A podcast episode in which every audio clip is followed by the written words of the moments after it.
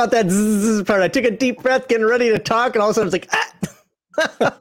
Love it when I mess up my own intro. All right, so hello, Legionnaires, and welcome to episode 121 of RPG Digest. In segment one of this live stream formatted podcast, we provide first look introductions or deep dive read throughs of tabletop role playing games. In segment two, Heathen Dog regales us with overviews and fundamentals and occasional how to's of system settings and mechanics of various tabletop RPGs. And of course, we'll spice up those segments with our own thoughts, experiences, and opinions. I am John Max Liushlo, your favorite curmudgeon, critic, and judge. Along with me, as usual, is the man who sings his way to victory, peace, and love. Oh, God. He's Tom Christopher. How are you today, sir? Well, I was doing great up until then. Anti Min May, right here. No Min May. You know, so somebody uh, made a comment on that short that you made. Uh, said Yeah, I I, liked Min. May, blah blah blah, and I didn't. I didn't want to respond back, but but so everybody knows out there, you can. Why doesn't Max like anime? You can pretty much blame Min May, because when all of my friends were watching Robotech, Macross, whatever the f you want to call it, uh, uh, back in the day, I saw that and I'm like, this is retarded. like this is really dumb. You guys are in high school. Uh, maybe it's like ninth grade or so. I can't, remember, you know, but you know, freshmen, you know, uh, sophomore in high school. You guys are in high school and you enjoy this. okay. Um, so I, I don't know if it was single handedly, but you could say that she was probably the main cause of me not watching or enjoying anime ever again. Wow. That I don't think she's that strong. but you know, the, Well, the dark first side im- is strong with her. First impressions are a bitch, right? Yeah, I suppose so. Yeah. Yeah. She is strong with the dark side though. So how you doing? How's your week? I'm doing well. I'm doing well. Um uh, I informed Max earlier today, but uh, next month on the 19th, I will not be here. February 19th, I will be in Florida visiting Cthulhu Law. That sounds cool. along with my family.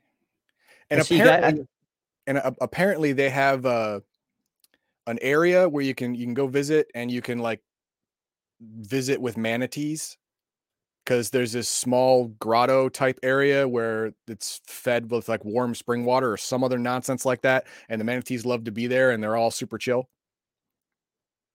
So I don't know how that's going to work out. I mean, I, I I could be you know killed by a by a you know water pig. I don't know. That would suck. Hey, I forgot that for a recording I turned our names off. Let me turn those back on. This this would be more appropriate. I would like this a lot. What's that?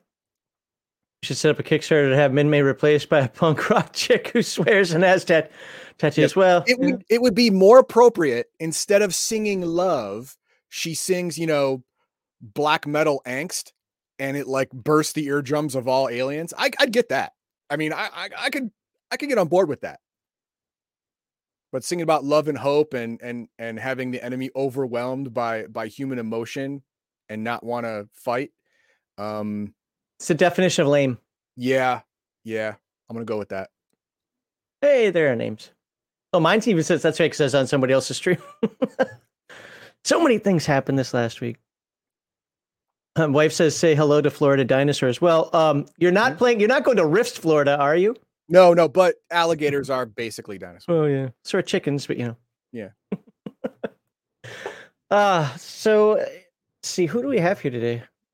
Noro's stalking me again. Uh, Nerdy Ogre's here, weird guy. Kevin Sullivan, Game with ADHD, had a great uh, interview with uh, Blaine Pardoe. BattleTech fame. Crafty screams at the top of his voice, It's Sunday! Have you tithed yet? Today. Uh, do, do, do. Insane Nerd Rambling says howdy. Oh, I thought that was a baby face for a second. It's like, oh, he's got a baby face like me. And then, nope. Nope, not at all. my baby face is awesome. Or did you change? There we go. There's the baby face.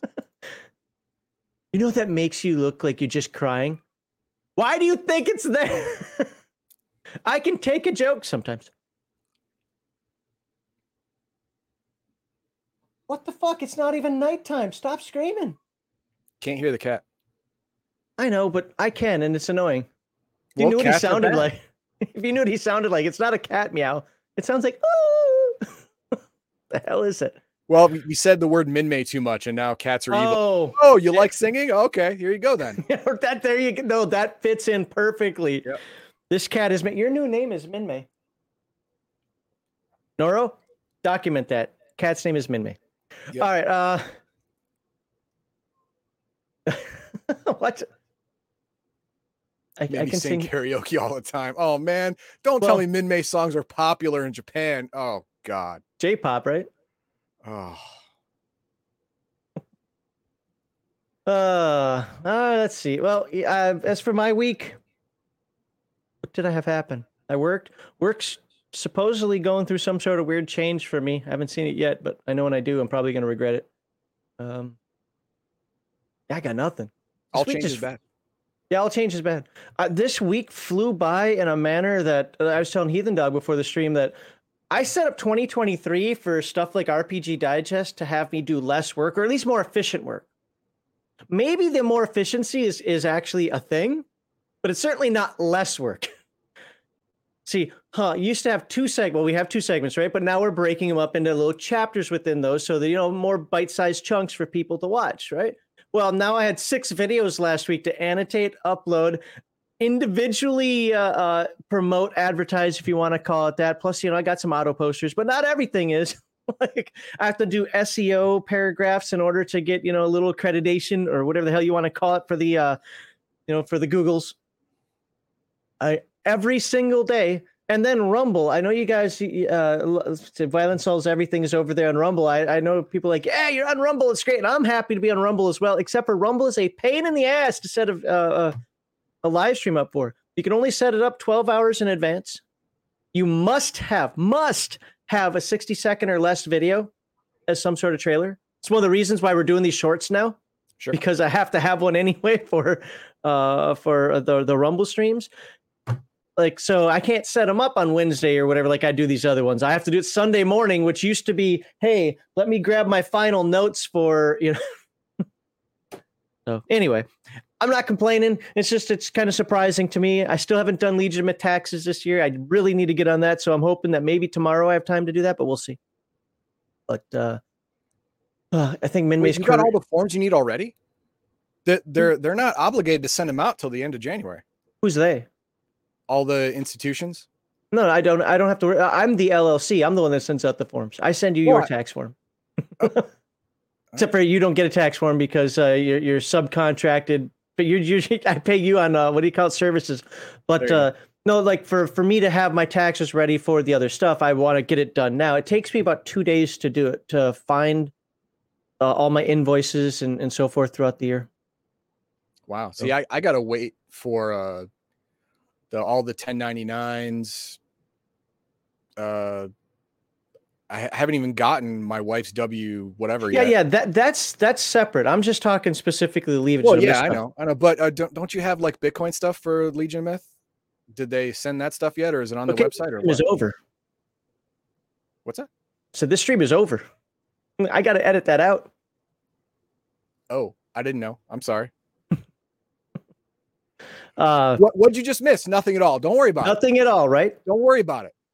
Shut your mouth. He's making up stories over there. All kinds of crap. Um, Min May is Chinese, well, somebody said Korean. Now somebody's saying Chinese. I don't know. if you please. Oh, you know what? Just stick around. One of your comments is going to be addressed later. I remember your name, but good to see you here. And and that's that's one of the things. Actually, let me put that back up there. That's one of the things uh, I had been thinking about for quite a while, trying to find a way of breaking the segments up into more palatable pieces. It's just it's God, it's so time consuming. I don't have an editor. I don't. I can't afford an editor. So, but uh, so at least somebody appreciates that. I feel good. All right. Well, one thing I do want to announce before we get into our full-on segment, since apparently we both had boring weeks. Is uh, is meow. Um, What's this? Asked me to mention this. He has a Kickstarter. You guys like Venger Satanis, right? Sure. And there goes our family-friendly stream. Yep. Advanced game mastering, not just game mastering, because I think he has a book. how to game master like an effing boss. No, no, advanced game mastering Yeah. like an effing boss. So you're the advanced effort. Yes, this is this is the 201, not the 101. right there you go. Or it could be graduate. Very well. Got your thesis. Anyway, he's got a Kickstarter out there. I'm gonna put the link in the uh, into chat right now. I'll even, you know what? I'm even. Uh, nope, I don't have it up. I'll have to do it later. So here, I'm gonna hit Rumble first. The Rumble guys get the chat first. There you go. That's Go that's Rumble been guys, there go. Kickstarter. What's that? Rumble guys get it first. Yeah. And now I'll put it to everybody else. There's there's the chat or there's the link to to advanced game mastering like an effing boss. It's at 103. We'll see what it is at the end of the stream. I'll refresh it. But uh Venger in his like 1970s Alex uh what's his name? Uh. Anton Szandor LaVey picture. Uh started playing back in the day about the same time I did because 83 was when I first played. Maybe it was early. I was 10 years old. It's either 83 or early 84. Um not going to read all of this. I'm going to spend more time on this on Friday, folks. On Friday night chill stream, I might try to poke Venger to be on, but I just want to show you that it's out out there. You know, he's got his Cha'alt, talks more about his yada yadas. So check that out. And uh, so it's a. This is not meant as blasphemy, but celebration. There you go. That's his catchphrase. That's what I'm going Boom. with. I'm telling you, that's his uh, catchphrase. A deeper dive into the art and science of GMing for those interested in advanced techniques. Cha'alt scenario to illustrate this wisdom. So look at that. If you have Cha'alt, you're ready to go with his wisdom. So there you go. The link is in chat. Like I said, I'm going to give this more due on Friday. I just know that uh, you know here less people watch, and also less people probably directly interested in Venger stuff on on Friday. I think we have a lot more that are directly invested in Venger. But there you go. Let's see if we can bounce it up. Let's see if we can get it bounce it up to what's a fair number? 107? There you go. 107. 's good. 107. See if we can get that up to 107 for the end of the stream.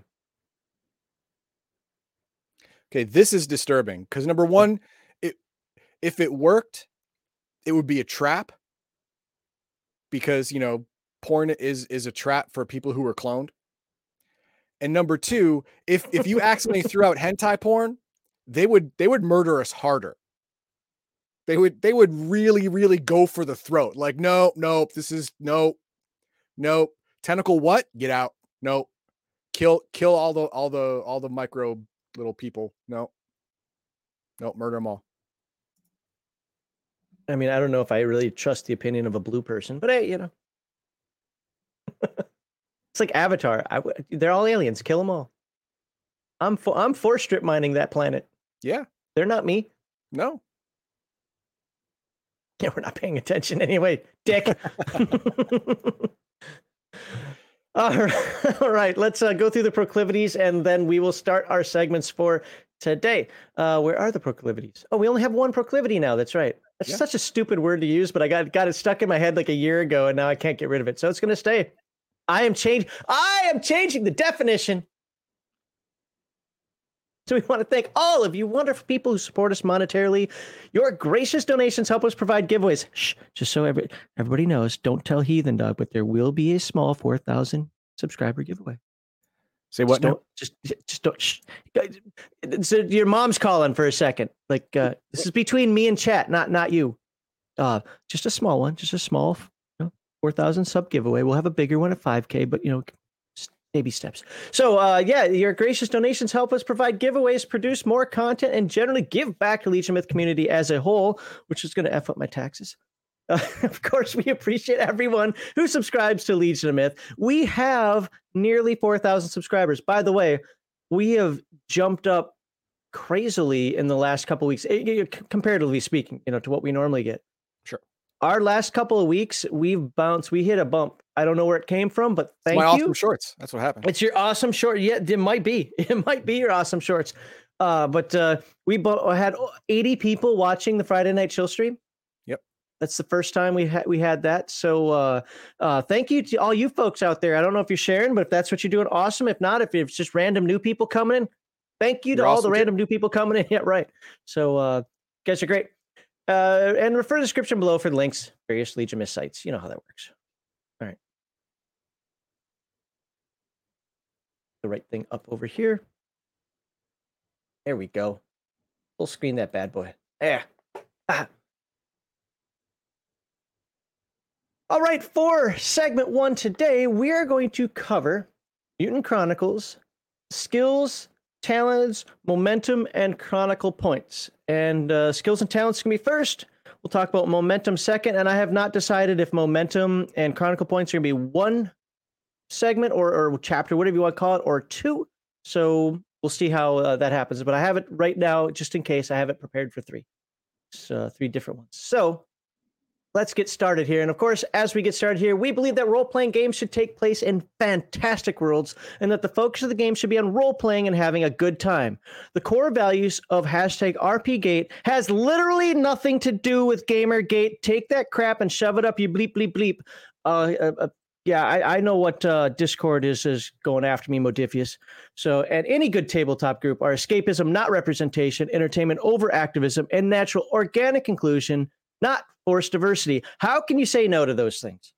Just makes sense. They're all right. You know what words? No, no, we're not. the charity we support is the Wounded Warrior Project, a national nonpartisan organization whose mission is to honor and empower wounded warriors. Please refer to the description below for the link to where you can make your hopefully tax deductible donation. And finally, join us Thursdays and Saturday evenings on twitch.tv slash Legion of Myth to watch Heathen Dog and his team of dirty casuals. That's right, the name's official. It's so official that I have it on YouTube. It was not taken. I was it blew my mind, but I was I like, know, that's crazy. so uh, apparently you're the only dirty casuals out there. So uh, so if you do uh, www.youtube.com slash at dirty casuals, boom, he's got a channel now. Watch them play multiplayer games for your mockery and maybe sometimes your enjoyment. Mostly mockery though. Mostly mockery.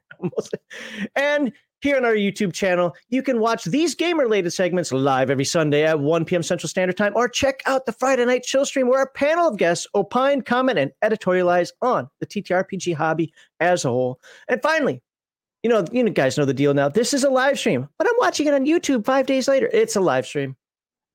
And so we're going to have comments and we're going to go on tangents and we're going to talk about this. But that's what's great about this. So subscribe. Yay! I'm going to practice my Garth unsubscribe thing. And I get the orange thing again. Booyah. So maximize that because I'm Max and I maximize things. Yes, you do. And I share this over here. Don't need audio. You can go away. Books don't have, I'm not doing audiobooks. You're okay. All right. So today, once again, we're uh, starting with Mutant, starting, we're continuing on with Mutant Chronicles. And hang I'm going to stay, stay on the cover for a second. Yep, stand on the cover. Why, why is the is the guy looking like he's got some kind of chromosomal problem? I mean, he have you seen Ron Perlman? And who was in the Mutant Chronicles movie?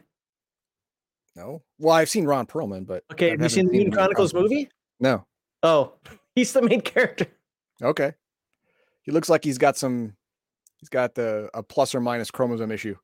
Probably does, but you know what? That's what he's you know, it's the far future, man. They do eugenics. Okay, fair enough. no, I'm gonna get a lot of hate for that. Ron yes, Perlman's great. Yeah. Oops. Uh, hey, mouse. All right, let's see if these uh, links here work. So we want to start with uh, not core mechanics, not character life path. We did that last time. Experience. We're gonna skip that. That's not a big deal. All right, skills and talents. Did I say we're doing combat? I hope I didn't say that. Nope, you did okay, not. Good. Good skills and talents. And we are going to read through this. And of course, I screwed it up, but this time you're not going to know. Nope. Because I did it the right way. So I can slide these over. And Heathen Dog is in charge of uh, getting comments. Sure. For this segment. So, a lot of information. We went over the core or the basic rules, right? On how to on how to roll your skills, how to make your actions. And actions, by the way, will actually be next week. This is just skills and talents, and then how to utilize the dice today. So we're gonna we're gonna dive into skills and what the difference in those terms that we mentioned. So last week we mentioned expertise and focus. Well, how do all how does all this go together? Also, general skills and advanced skills, because that's what this starts here. I have read through most of this. Stress the word most. Uh, general skills can be attempted by anyone, and an individual can improve general skills via practice or organized training. A character can attempt a general skill without training, and that's an important part, but we'll find he succeeds less frequently and doesn't generate as many successes overall. how sense. that all that how that all plays in, we will get to in in a, it is in this chapter. I kind of wish it would have been explained a little better there, but it is what it is. Further, a character is at greater risk of su- suffering a repercussion. Remind me if I don't get into repercussions before moving on to the next segment that uh, I have to get that page because I don't okay. think it's here. I'm, I'm, sorry, it's not repercussions. It's uh, oh God, what's it called? Ah, because it's a, it's important for this. It's called dread. Dread. Dread. Okay, that sounds bad. Yeah, make sure we talk that about. Sounds dread. worse than repercussions. Re- repercussions like meh. Dread is like no. Repercussions are affected by dread. So everything's affected by dread. Well, you're you're not wrong. you're not wrong. Advanced skills are more specialized and require more rigorous training to improve. Sure. Each advanced skill is associated with a parent skill and uses the same attribute as that parent skill. Now, here's something I didn't know until I read this chapter. Hmm. So I hope I made my character right when I did my character creation video. If you do not have at least expertise one in the parent skill, you suffer the penalty for using the skill untrained. So, Wait, uh, if I don't have a character sheet up here, but if you look at the skills on the character sheet, you'll see that that like uh, there's pilot, and then there's I think a space pilot or piloting space, whatever, right? Rocket ships. Sure. You have to have pilot before you can have space pilot. Okay, that makes sense. If you try to use space pilot without having at least one expertise in pilot, you you may as well just be untrained.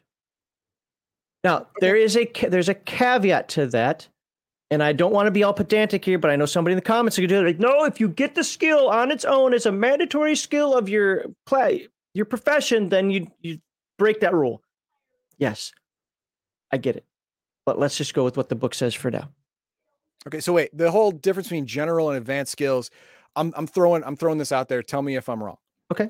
A, a general skill be something like riding a bike.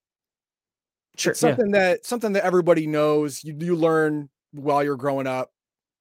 You know, doesn't you require really, special training. Yeah. Yeah, it doesn't require special training. You never really forget stuff like that and then an advanced skill would be like uh surgery or or uh driving a uh, uh, uh, piloting a helicopter, stuff like that. Some, some I'll, I'll, give you that... just I'll give you a couple because you're you're on the right track. Yes, I'll give you a couple of examples. Treatment.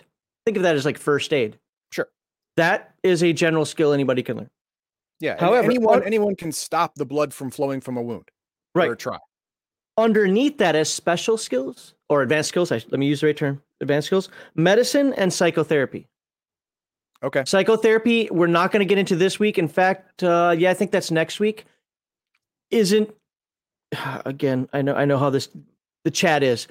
Don't get weirded out. This game has physical stats and mental stats, so that's why psychotherapy is there because you probably want to heal your mind after we'd already talked about dread, right? Sure. Okay.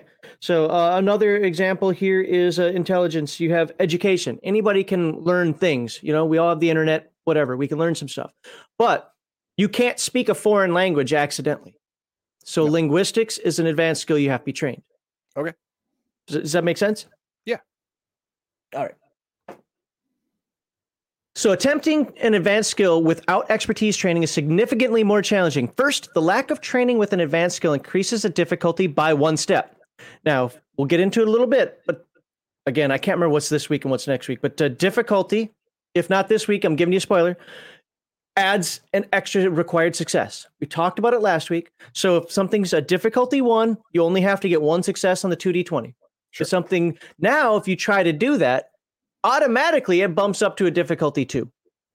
And you're not trained. So your your uh, capability of succeeding has gone down. Yeah, and you only roll 2d20 normally. So you would need both 20s to be a success. Yes, yes. Or if you have focus and yada yada. But if you're again untra- normally, yeah. yeah. untrained. So let's let's specifically go into what is expertise and focus. I know we talked about last week, but here we are with the book. Skill expertise refers to the type of training that improves one's understanding of the nuances of this skill and its applications. Standard expertise has three ranks, and we're going to get into how that can change later. So, your character can have three ranks of expertise. So, as we talked about last week, if your attribute is a 10 and you have expertise of three, 10 plus three is 13, you want to roll a 13 or less on your d20 or your 2d20. Focus, skill focus refers to the type of training achieved through constant practice, superior discipline while using the skill, and the ability to maximize the skill's effectiveness. So think of expertise as being able to take a firearm and hitting the target. You're hitting the target. Hey, you're doing a good job. You're getting better. You're hitting the target. You're hitting the person. Focus is your ability to hone that in to the bullseye. So now you're getting critical hits. Now you're maybe I shouldn't say that somebody's going to use as a game mechanic against me, but but but you're you're better at what you do. So okay. you can get multiple successes. You're doing more damage in, in the terms of uh, you know the, the firearm that I was just talking about, right? Yeah, it, it you do more damage if you shoot someone in the eye rather than shoot someone in the you know glance their shoulder. You know, right. you do more damage. Yeah. So that's how that's how focus works. You're honed in on it. Now, signature skills. Under most circumstances, each skill can be trained to a maximum cap of three. That's three expertise and three focus that, that you can have. Each one is raised separately. Okay. However, you can have three signature skills. And as we discussed last week, all three of those signature skills are determined during your life path. So by the time your character is created and you're ready to play your Mutant Chronicles third edition character, you already know what your three signature skills are. And they're the only three you can have throughout your entire career. Okay. Those can be raised to five. Five expertise, five focus. So choose well, I guess. What's the ju- just for uh just for my edification here? What's the maximum attribute you can start out with? start with, uh, you know, I never actually did. I think it's 12 ish. I think they range between six and 12, if I remember correctly, by the time you're done. Okay. I, I, I never try. I didn't try to min max my character. So I uh, actually the three characters I made. So I don't know. Somebody in chat can maybe put that out there, but I think it's 12. So if you were to min max, let's just arbitrarily say this, uh, min max this and have a character because you're not going to start out with five starting the game but you raise that uh, raise to a five, you got a 17 or less you need to roll. With one through five being double success. Yeah. Well, if again, if you've also spent the points into focus. Right. Fair enough. Um, all right, so talents. Now talents get a little interesting. You might have heard me talk last week that I took, say, the sniper talent, and I had to take that because it's the first one in the tree. Well, the way talents work is you must pick them in order. Now the tree branches out, so you don't have to pick all of them over here to get the ones over here, but you must have the talents ahead of it. And every skill has one initial talent that everybody will have. And then after that, it branches into three other. You, will see it in a second. So no, we can. It, it makes sense. Uh, stuff like that is uh, to to make sure that uh, this this is a this is a skill or, or an ability of that talent that is inherent with having that talent. Everyone yeah. is going to be able to do this because that's the main attribute of this talent. And then from then on, you can specialize. Yeah. Okay. And as it says here, they're acquired from top down. And uh, we'll, we'll show it's easier to actually well, see it, in the graphic. normal, normal tree progression. It happens yep. in video games all the time. You have to you have to go down the line, you know, stuff like that. It's it's fine. Everyone everyone gets it. So talents and expertise Skill expertise is an important factor when considering which talents to acquire. Each talent lists one or more prerequisites, conditions a character must fulfill in order to be eligible to acquire it. In many like cases, conditions there. Okay. Uh, conditions a character must, yeah. Requirements a character must fulfill. I mean, I don't know. uh, in many cases, one of the prerequisites will be a minimum level of expertise training in the skill related to the talent. So just because you have a uh, one expertise in it doesn't all of a sudden make you an expert where you can start doing all these little tips and tricks. No, it comes with experience. It comes with understanding how you know, the nuances of the skill. Okay. Uh, not everyone has that, by the way, especially like some of the initial ones. I lied. I think they all have a requirement of expertise one because you kind of have to have the skill in order to have a talent in it, right? Yeah, fair enough. So, uh, increasing a character's expertise with a skill increases the variety of talents available to him. Now, how about focus? Skill focus also impacts talent acquisition. However, instead of being one of the prerequisites associated with a talent, focus training makes acquiring the talents less expensive. You spend experience points to get these talents outside of character life path. By having a focus, it costs less to get the talent. You still have to meet the prerequisites, but instead of costing 400 points, now it might cost you 350 points. Okay, okay. Here, let me let me see if I can wrap my brain around this. Okay. So, um, to to in, increase the the uh, talents, you have to have expertise of a certain amount, and the the expertise is is indicative of practice and training. Yeah, you're you're good enough with the skill itself to have this talent is something that you could understand, yeah, or do. Okay, so focus, on the other hand, the way I was picturing it earlier is more of a uh, a, a consistency of outcome. Like you are practiced enough to where now you have a consistency of outcome that is that is uh, that is more uh more aligned towards success. Like uh Okay. Um you you're you're you're if you if it's a gun, you're better at hitting the bullseye now. Mhm. Okay. So you have to so if you're better if a better consistency of outcome means that you can now advance in that skill or talent faster or more easily More easily, yeah. more easily okay It's it's cheaper to, to buy the talent. okay okay And when we Alright. see the cost, I think the costs are in this chapter. Not well. So, uh, a matter of fact, is this an example? Da-da-da. So, for each rank of focus, and really the cost, where is it? Uh, so, therefore, if a character with a persuade focus two wishes to acquire the persuade talent or a persuade talent, pays 100 experience points less than the normal cost. Okay. Now, making a skill test. To perform a skill test, the GM determines which skill best applies. The GM determines. yes Remember, players, you don't roll until the game master says that requires a roll, and it's this. Just keep role playing your character until that point, or until your turn's over. The attribute rating determines the skill's target number. And this is really relevant when it comes to attribute only skills or, or effects, which don't happen often, but you might run into a situation where you don't have the skill for that and you just got to rely on your physique. yeah like a hopping a fence or or climbing a six foot wall something like that well, i didn't take climbing yeah but it's a six foot wall dude just jump and grab on top and you can handle it My, But- my guess is, and we can read it later, is that would be an acrobatics check. But I'm not doing that to be pedantic. I'm just again, I'm, cut, I'm but if you cutting don't off have chat. acrobatics you still have the ability to scale Right. a six foot wall Yep. you can do it untrained and you just be your attribute Hundred percent right. Yep. Okay. So if the character has ranks of expertise and training with the skill, those ranks are added to the skill's attribute. We've gone over that enough times. Uh, nice little picture there. It's like AI art today.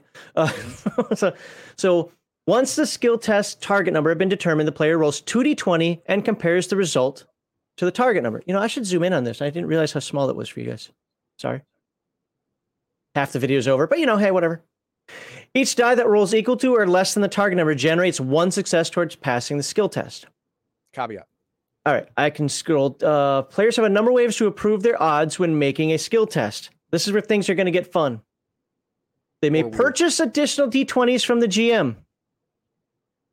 We haven't talked about that yet, but you can say uh, uh, uh, um, dark symmetry points. Yeah. dark symmetry okay and we'll, we, that will be in another section here. But you've got your momentum. Uh, You know, if obviously if combat's just started, or or if the scene has just started, you probably don't have momentum yet. But you have momentum, you have chronicle uh, points, and you have. Uh, uh, you can just say, "Hey, Mr. Game Master, would you like two dark symmetry so I can get another D20, please?"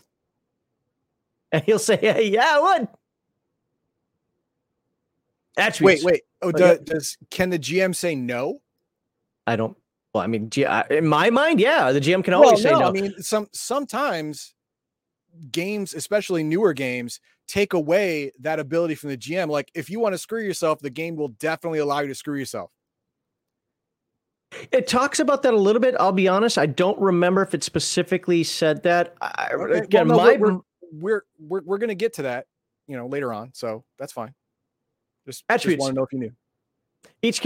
I, I have a suspe- uh, I have a suspicion, and that suspicion is it, it's limited to a certain number, but not a no. But I would always say that the game master can be like, no.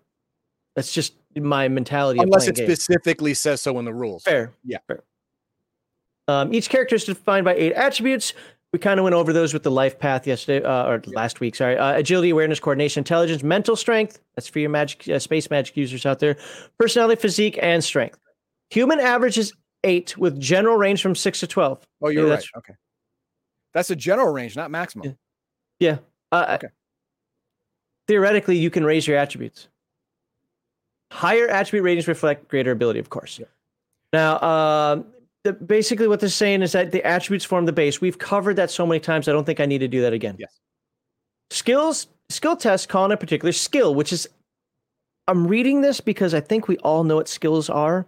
I like the way this game describes it, not for every other game out there, but for how to think about it in terms of this game. All right. Okay. So skill tests call on a particular skill, which is a focused application within an attribute. For example, athletic feats are based on strength, while being able to persuade someone is based on personality. A player may have one or more ranks of expertise training within a particular skill, or may be asked to attempt the skill skill test using a skill in which he has no expertise training, which, as we already discussed, means you roll your Base attribute. attribute, Right. I have a question though, and tell me if it's answered later on. Then I'll I'll just re- withdraw it. What if instead of using persuade? No, go back up. Stop. Instead of using persuade based on personality, you use persuade based on strength. So you're talking like an intimidation check, so to speak. Yes. Is there is there an intimidation skill? Do- Have they actually you know I don't think that. so. Uh, it might be a talent which we can look up, but I don't think it's a skill that I, that I remember seeing in here. There really aren't a lot of skills. I would say, for game simplicity's sake, no, you can't do what you want. What you're saying there.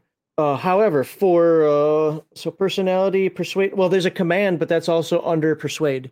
Okay, but you, if you if you physically threaten somebody, that would be using strength, but it would Mhm. also be using persuade, right? I mean, it sounds about right.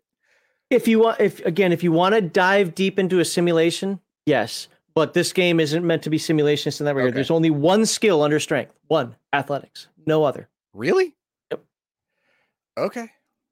I mean, there's only one skill under physique, resistance. So there aren't a lot of skill. Like I, I don't know if you can see it. That this middle column here, that's your attribute. The big dark bar is your attribute. Sure. Then underneath that are the skills. All the skills attached to that attribute. What is the one that has the most skills? The one in the middle. Uh, intelligence. Yeah, intelligence. All right, everyone who wants to min max for for skill based characters, intelligence is the way to go. Uh, all right. So um, I, I get what you're saying. I would say what you want is not a bad idea, but not part of this game. Okay, fair enough. When making a skill test, a player rolls 2d20 and compares. Okay, we've gone through that. Yeah, we How- know that, yeah. Sometimes this book does repeat itself, which is a good thing when you're trying to look up rules. Yes. When you're trying to do what we're doing right now, I can skip a lot of this. Uh, success and focus. We talked about that, but here's what it is. Again, you have your focus of, of three, right? Just as a random number I'm putting out there. You have your expertise of three, focus of three.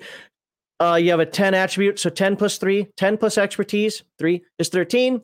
If you roll a 13 or less, you succeed. Well, your focus is also a three, maybe. Well, if you roll a three or less, you get an extra success. That's that's all you need to know. It's that simple. Yep. And I'm going to tell you that when I read through the Star Trek Adventures book, I didn't go back and verify, but I didn't get it. When I read it in this book, I got it like first take. Like it's so simply written. So now let's talk to Heathen Dog about his unskilled test because he just seems to want to be unskilled in everything today. I want to be. I no. I base attribute on everything. Just brute force my way through everything. Life, there you go. everything. So, if it's a general skill, when performing an unskilled test of a general skill, the player rolls 2d20 and attempts to roll equal to or less than the skill's related attribute. Okay, well, that sounds normal so far, right? Unless modified by some other ability or circumstance, the best result a character can generate with an unskilled t- uh, test is two successes, one for each d20. Why? Because you have no focus. Your focus is zero, you can't roll a zero. Right. Further, characters at greater risk of repercussion. What's repercussion? We'll talk about that in a bit. Think of it as fumbles. Okay. And there is a range. Remember when I said t- we'll talk about dread later? Dread affects repercussion range. Okay. So, and then t- so typically, a, a natural 20 is a repercussion, It's- it's a fumble. Sure. Well, when you are doing a, a general skill, untrained, it is now 19 to 20. So a 5% more chance of, uh, of It oopsie. doubled, double your chance basically. Yeah. Yeah. Now let's look at advanced skill. You're trying to pilot that spaceship and you have no clue how to pilot anything. Oh. Attempting advanced skill without expertise training is significantly more challenging. The lack of training with an advanced skill increases the difficulty by one step. So let's say that it was already difficulty two. You got to make two successes just just to do this. Now it's a three. You have to make three successes on 2d20 in a skill you're untrained in. Good luck. I want somebody to do the math on that. If somebody puts in chat, well, you could do that. Ah, get to that. On the base die roll, no chance. No. Further character is at significantly greater risk of repercussions. So instead of a 20, it's 18 to 20. Now, let me throw this out there, and it is both for advanced and for general. Mhm. This is 18 to 20 if you're doing okay. If you already have, let's say you already have enough dread to be at 18 to 20, it bounces two points down. Or as it says here, or two, tep- two steps higher than the range of character's current level of dread. That's a 16 to 20. Oof. Yeah, you've got a what, 16, 16 17, 18, 19. Yeah, 25% chance of oopsie. Yeah. So uh the the lesson here is uh advanced skills. Uh, just uh let let the, let the pilot try. Yeah, right. Let the pilot try. Yeah, it's his job. But he's Now, only got one arm and he's bleeding. Yeah, you, you should probably He- hold his stump closed while he tries to pilot. But he's at minuses, not like you. right? well, then again, huh, missing an arm, all this stuff. You know, it's it's it's 50-50. Yeah, it, it could go either way, but uh, you know, his his whole his his whole repercussion range isn't as big as yours. So Fair. yeah, I'm sure losing that arm added uh, added some repercussion, but also so did you freaking out over the fact that he lost an arm and you're going, eh. Um, all right, so failure, failure is failure in every game, right? Yeah. You, you missed your shot. You didn't do your thing. If you want to add a little more onto that, make it a little bit more story narrative, go for it. But it's just generally you missed. you did not succeed in doing the thing you wanted to do. Right. Now, No. does that have separate re does it have like in-game repercussions? Like I I did not shoot the the control panel and now the bad guy can fire the nuclear bomb. Well, that's different. But the thing is you just failed and nothing immediately bad happened to you because of it. You just regular failed. Mhm. But what if you don't just regular fail? What if you bad fail? Like repercussions and complications. These is What a segue there. I know, right? Repercussions are more significant and may trigger severe consequences beh- be- blah, beyond the scope of a simple failure. This is a fumble. They call it repercussions in this game, but it's a fumble. Okay. In you know in other games, repercussion occurs when a character rolls one or more natural twenties or generates results within the character's repercussion range, influenced by the amount of dread. Page one thirty nine. Oh, look at that! Hey, that was pretty cool. It worked. I'm a dread There you go. let's uh let's i just want to look at the chart because we'll talk about suffering dread at another point isn't the chart dread, here dread and suffering go together. That's that's uh that's good. there we go oh, that looks bad. Anytime let me zoom out a tick here anytime you take dread Sure. you mark off a tick you know you can take one to three dread really you can take whatever the gm says but you can take one to three dread but let's just say something bad happens and you do a you get a point of dread you go tick well luckily for you that was just one tick and you're at 20 but now you get three more dread on top of that. Something really significant happened. You saw the entirety of your team blowing out of the back of the air, aircraft while you're still hanging on like this, and you have to figure out how to kill the three evil robot guys, right? No, no, worse than that. Worse than that. This is this is what happened. This is this is this is three dread right here. All right. You're in space. Mhm. A a golf ball size hole is is is blown into the side of the ship by the bad guy. Your wife is blown into that hole and she is spaghettified out of that hole, screaming your name the entire time while you're watching. There you go. There's your Okay. dread. That, there, that, so we add three dread on severely impaired. One, two, three, down here, and your range is 18 to 20. And now you're trying to do it because you want to pilot that ship and get, you know, we got to land, we got to do something. Um, well, You- now you, wife. we gotta get a new one. We'll, worry about you know first things first. Let's land enough. safely Yeah, first, right? So you try to land that aircraft. Your your difficulty goes up by one, right? And look at your uh, uh your range that says 18 to 20. Well, it's plus two, so it's 16 to 20. You're at that 25 percent of oopsie. You just nose dived into the ground. Well, Well, you got a twenty five can. percent chance of it. You did land just very quickly Hard. and too Yeah. hard. Yeah. Let's see if the back button works. Does back button work when you click on something? Nope. No, Does not. oh, it's all black now. Yep.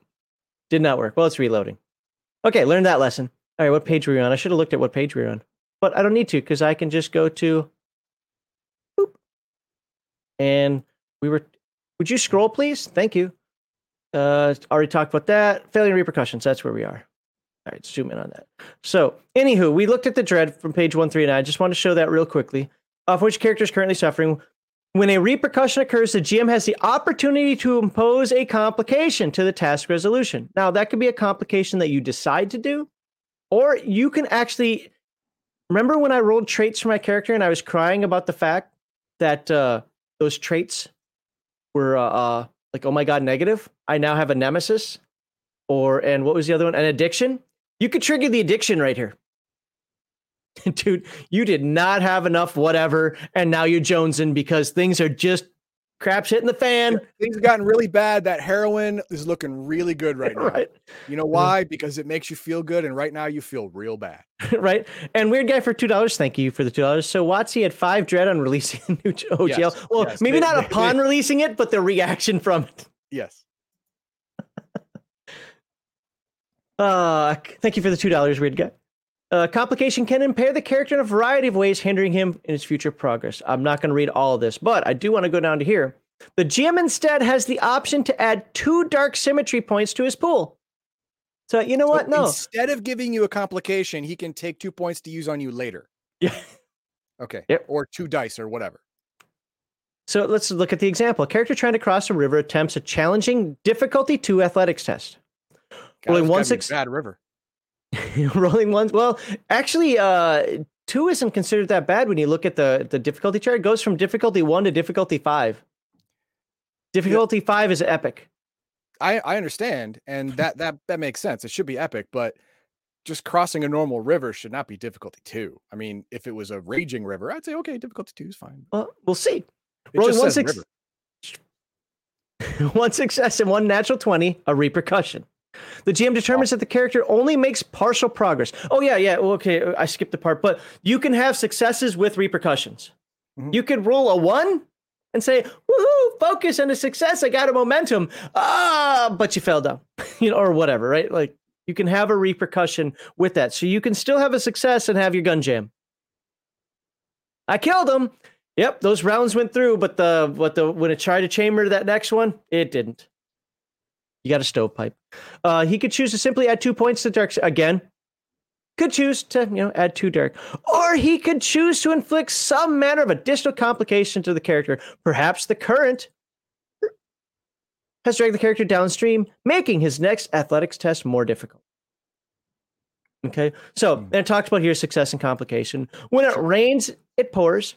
Complications and repercussions can result be resolved in a variety of ways. If Hang on, hang on, hang on. I, I got a I got a thing. Uh are do do they do they differentiate between uh ongoing tests and single round tests for, You know, for I- skills? I actually have not paid attention to Okay, that. the reason I asked that is because crossing the river, if if every skill is just you either make it or you don't, then in that example he wouldn't have made it. He only made one success and one repercussion. But if some if some tasks are can be completed over a number of rounds, an extended skill check, then that would make sense where he only made it halfway across. So so I I- got where the where the where the disconnect is here. There are no specific rounds in the game. It's as long things are as long as they need to be to Okay, okay, got it, got it. Okay, fair enough, fair enough. Okay. which which years ago is something that would have drove me crazy but uh more games i read that do things like that i actually i'm in favor of it less initiative rolls and more what's happening naturally around you but Mhm. I get I get both sides, and I'm not saying Heathen Dog's disagreeing with me. I'm just saying for folks out there, uh, I get both sides. Some people want no, I want a five second, ten second, whatever second round. Some people are like just let the game play organically. Both work. Okay. Um, creating a single repercussion on athletics test might cause fatigue, slipping and falling, or some other minor irritation. With several repercussions, however, the, the GM may decide something more serious occurs. Perhaps the character has pulled a muscle. And this is something, you know, aggravated old, old wound, et cetera, et cetera. This is something where I wasn't debating but I was just kind of bouncing some things off of Crafty. He posted some stuff in Discord the other day to help me with a momentum question I had. Went way overboard with helping me, but thank you, Crafty. that one uh, answered way more than I needed, but it, but it was really helpful. In that, um, what what makes me nervous about this, and while I sit here and say I don't care a hundred times, apparently I do care a little bit. Is this can turn into your GM looking like a dick? Okay, uh, you fell down face first. Uh, you you broke your nose. Take one point of damage to the noggin. That's what. I have to take a point of damage. Well, dude, you rolled two natural twenties. Or what, what are you gonna do? Yeah, or you, but I succeeded. Yes, you climbed to the top, but uh, when he got to the top, he went face first into a rock. I don't know.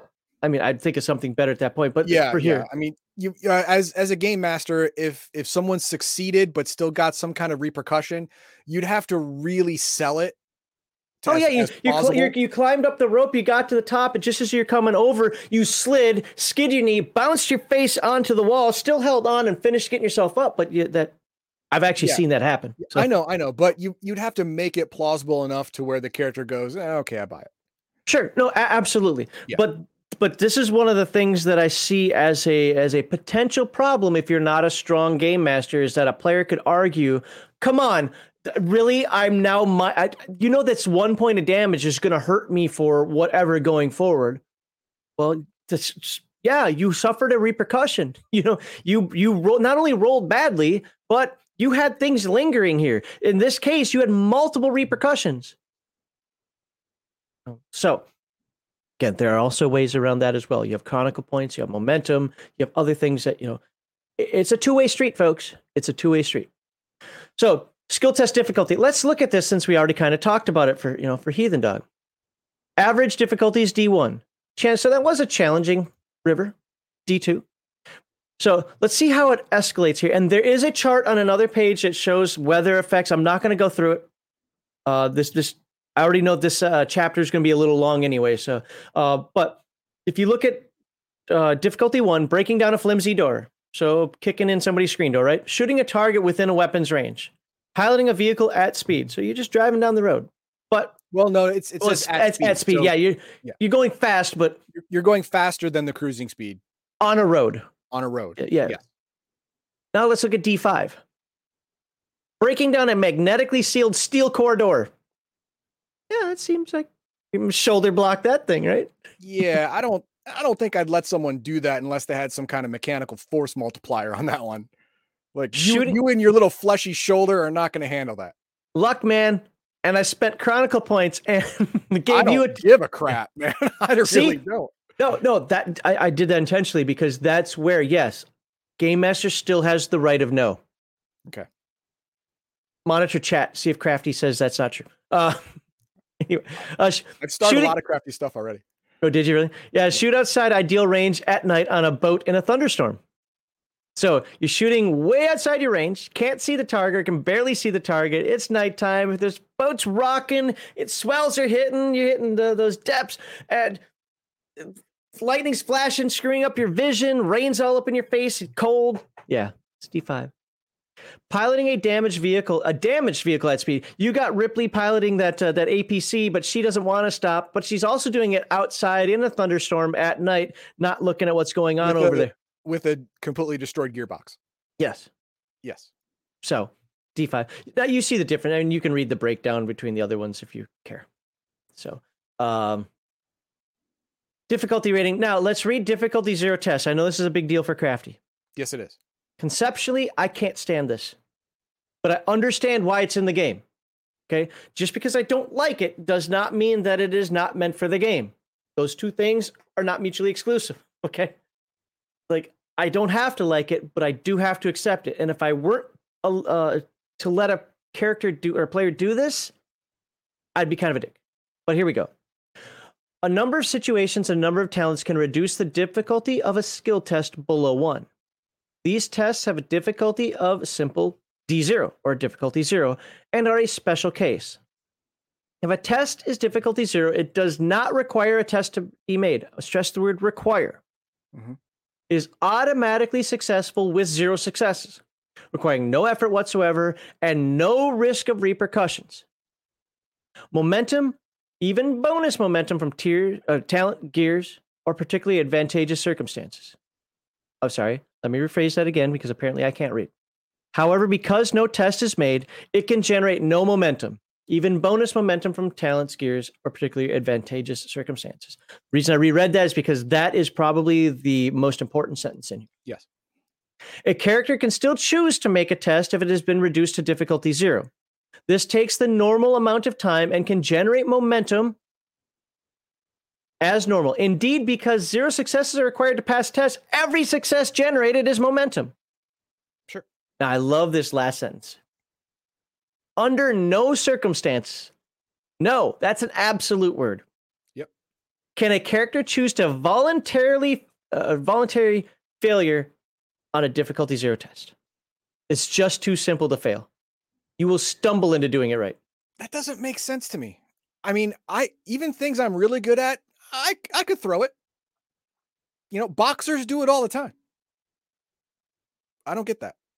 Then I, I, don't know the nuances of this game. Remember, this is a read through. This is an introduction to know, I us just as much as it is, to, you know, for you guys I'm out there. Maybe. Yep, me too. Um, at this point of time, knowing what I know about this game, which is not much compared to some people, I hear what you're saying, and I agree with you. And my initial gut reaction is this: if yours, if you're somehow got it down to difficulty zero, you're using something advantageous for you anyway. So you're using the tricorder, you're using the scope, you're using the ship's automated systems or something, something that is just there to somehow get that from a one to a zero. Otherwise, you're just role playing. It's just narrative action, right? Mhm. Once it becomes a difficulty, once it becomes a die roll, you, you have to utilize something to get you down to zero, which is why I'm okay with this. You don't throw it if you're using those abilities. You just want to shoot your gun in the air or just shoot past his head. You're not using the sights. You're not using uh, uh you know, if you want if you want the spaceship to crash into a moon, you're not using the automated landing system. You're ignoring the klaxon warnings. You're you know, see what I'm saying? I, I, I get that's how I view it for now. For now. Also, uh, Crafty has a uh, has a point. I know you. I I know you don't like this. Uh, this this difficulty zero. Players can roll it Mhm. just to get momentum. Yep. To use later, but the thing is, it said earlier, and I didn't forget this, is that the GM calls for all rolls. If Mhm. you don't call for that roll, it it's not rolled, Fair. Yeah. and that's completely within the rules. Right, and and and the other side of it is, you know, you've got your as it says up here, no risk of repercussions. Well, once you start rolling, you have risk of repercussions and so Right, forth. So, yeah. so I mean, again, it's a two way street. That uh, uh, just my gut reaction is don't roll for things that aren't necessary to roll for. That's just a personal take of me. It's not it's not a judgment or indictment of the game. It's just my thing is don't roll when rolls aren't necessary. Yeah. This and, game uh, though, uh Skrobaka makes a makes makes a joking point here. See, th- this this is this is a role that your game master would not call upon. you know, you don't you don't ever the the game master will never ask you to roll to breathe normal atmosphere just walking down the street. It's just so you can gain momentum. No. or or my favorite one, tie your shoes. See if you tie your shoes right in the Yeah, morning. That- exactly. no, there, there's no game master going to call for a roll for that. It's not going to happen. oh, it happened. That's why I mentioned it. What? Yeah, that a long time ago in a D&D game I was playing. Okay, whatever. Let's um let's take a break. Let's look at chat. Hopefully you got a bunch starred I and uh do. then we'll then we'll move on. Throw it out there. Uh so stop Uh, sharing for one- just I got it. I got it. Uh, first one here. Uh, players can always buy. Uh, what what uh, what he's saying is uh, um, if if you if a player wants wants to buy an extra D twenty to to give Hmm. you two dark, dark symmetry points, the player can always do that. the The game master cannot say no Well, I'm the game master. I, I can change the rules of the game if I want. unless it specifically says it in the game. no, no, I can actually change the rules of the You- game. I just have to be upfront about that up front uh, I know during you session have zero. to be upfront about that because then you're not playing the game the way it's written, and people Sure. can walk. Yeah. And you and you can't be sad about that. All right, and then it says here GM should want that because it gives the GM a bonus. Well, yeah, I mean, I I understand that, but I also understand uh, Max's view that I may not want to give them the advantage at this moment. Well, also, I don't necessarily. I like see again. I'm very pro dice. I like the dice to determine a lot of things. That's why yeah. I don't want rolls for every little thing because I want those rolls to be meaningful. And I, it's not that I don't want to vote. Hell, I mean, yeah, now my bad guys get more, but I want the characters to to try to do epic things. So I like some of this. So there's going to be an example, and maybe I won't do it today because uh, this is going to go kind of long. But Crafty gave me a pretty lengthy example in Discord, and by the time he was done, I was like, "That's too much. I don't want that in my game." The way he utilized momentum and did that story, it flowed wonderfully. But I, I, was like, no, that's that's way too damn much, and that's so far out of the game master's narrative control that I'm like, uh, uh no. Okay. Then we got uh, right here. Please remember, this game wants you to roll skills specifically to generate momentum. Some no, you want that purely for that purpose. Yeah. See, uh, again, I he hates it. I don't like it because it, it gives the, the the players too much power. I, I want to be able to say no all the time. I, I think that the momentum is there to allow you to do epic and heroic things. I absolutely do. And I think that's important that it should be in the game. But rolling random skills so that every damn thing you do has got momentum. Like I don't know this this this power play, and I and Omen always talked about as well. This this little this little ebb and flow between the game master and uh, we'll call it the metagaming side of it uh, of the game master and the players. That's I don't want that in my games. Like I I just don't. I like it conceptually. I think the way it's implemented here is too grandiose. Yeah, I I would just like Max. I would say no one no one's rolling D zero. It just succeeds. I would say that. That's what I would do. But uh, Craft says D zero tests exist to allow players to generate momentum with a possibility of rolling a complication. Yes, oh, yeah, that's yep, true. Yep, yep. That, that that is absolutely true. But uh, I wouldn't I wouldn't do it. I wouldn't. And it says, and players are allowed to roll. They are allowed. Players are also allowed to automatically fail a test to get back. Yes, yes, we'll talk about that later. They can automatically fail a test when we That's, when we talk about chronicle points. Yes, but uh, mm, yes, but but, like but again, it's no, no. Uh, that one doesn't bother me as much. I think just think it's kind of silly. The uh, um the but that's a little bit different than a D zero test. Yeah. So uh, that that would be a D one test. But go go ahead. Yeah. All right. Oh, is that everything? Oh. Nope. Uh, can this game do a battle as a single die roll? I need more explanation uh, for, that. For example, um, it's just you and one other guy. Can can this game just resolve it in one die roll? Wanted to. Combat. Yeah. I mean, I, I, I haven't done it. I haven't done a sample combat. Okay. So I won't know next week when we cover it. I'll hopefully have more information for you because I'll be right. reading combat this week. But well, there you go. I, but I would say theoretically, yes, and I state that based on how Crafty wrote up that momentum thing. Okay. To me. Uh, oh, yeah, he's like roll and see who wins, and then the the winner wins and the loser dies. I don't think that's the intent of the game, though. Okay. Uh, GM still asks for a roll, not the players. So mm. there you go. So if the GM determines a PC cannot break down a door, then no roll will be asked for. Okay, so yeah. the GM has the power by the rules to not ask for a roll. If a roll is not asked for, the players can't preemptively make a roll. So that that gets around your your D zero nonsense. If you don't ask for the roll, the roll's not going to happen, but anything D0 is an automatic success without a roll. So it just succeeds. No one gets momentum, no one gets complication. You can just do that. And that's completely by the rules. Just so everybody uh, knows that might watch this later and think I'm poo-pooing momentum in the game. No, I like it conceptually. I think it just it goes overboard. If that makes sense. I like we're we're going to get to it in the next segment, but uh spoiler alert, uh, he he believes that the, the definition of the word momentum should be used more in the application of the idea of momentum in this game. Saving momentum yes. defies the definition of the word momentum. Yep, that that is one of the things that just yeah, I love like Forbidden Lands or, or any of the Year Zero Engine games, extra successes. And I love how this game does extra successes as well in terms of using something immediately or within the flow going forward I don't like the banking of the points. Yeah. So, you know, like, right. it, momentum gained during a fight, round after round after round. I can see that. I can see that. I can see that. You know, gaining momentum, gaining momentum, but gaining momentum, saving, saving, saving, saving, saving, savings, and then using. Uh, I don't know, man. You you'd really have to have a real big story arc type thing where you know it's it's a battlefield trench warfare you know and you're gaining inch after inch after inch after inch and then pooling momentum in that certain circumstance to me would make sense you know but gaining an inch getting momentum but then being stopped for five rounds well or the remember there's a flip side to that as Yeah. you're gaining all that so is the game master and it just becomes this power struggle that if done well i can see players and game masters having a great time with it Yeah. my experience with most game masters out there probably myself included is they're not ready to handle that at least not at first this is something you'd have to like inch yourself into they'd have to get ready yeah.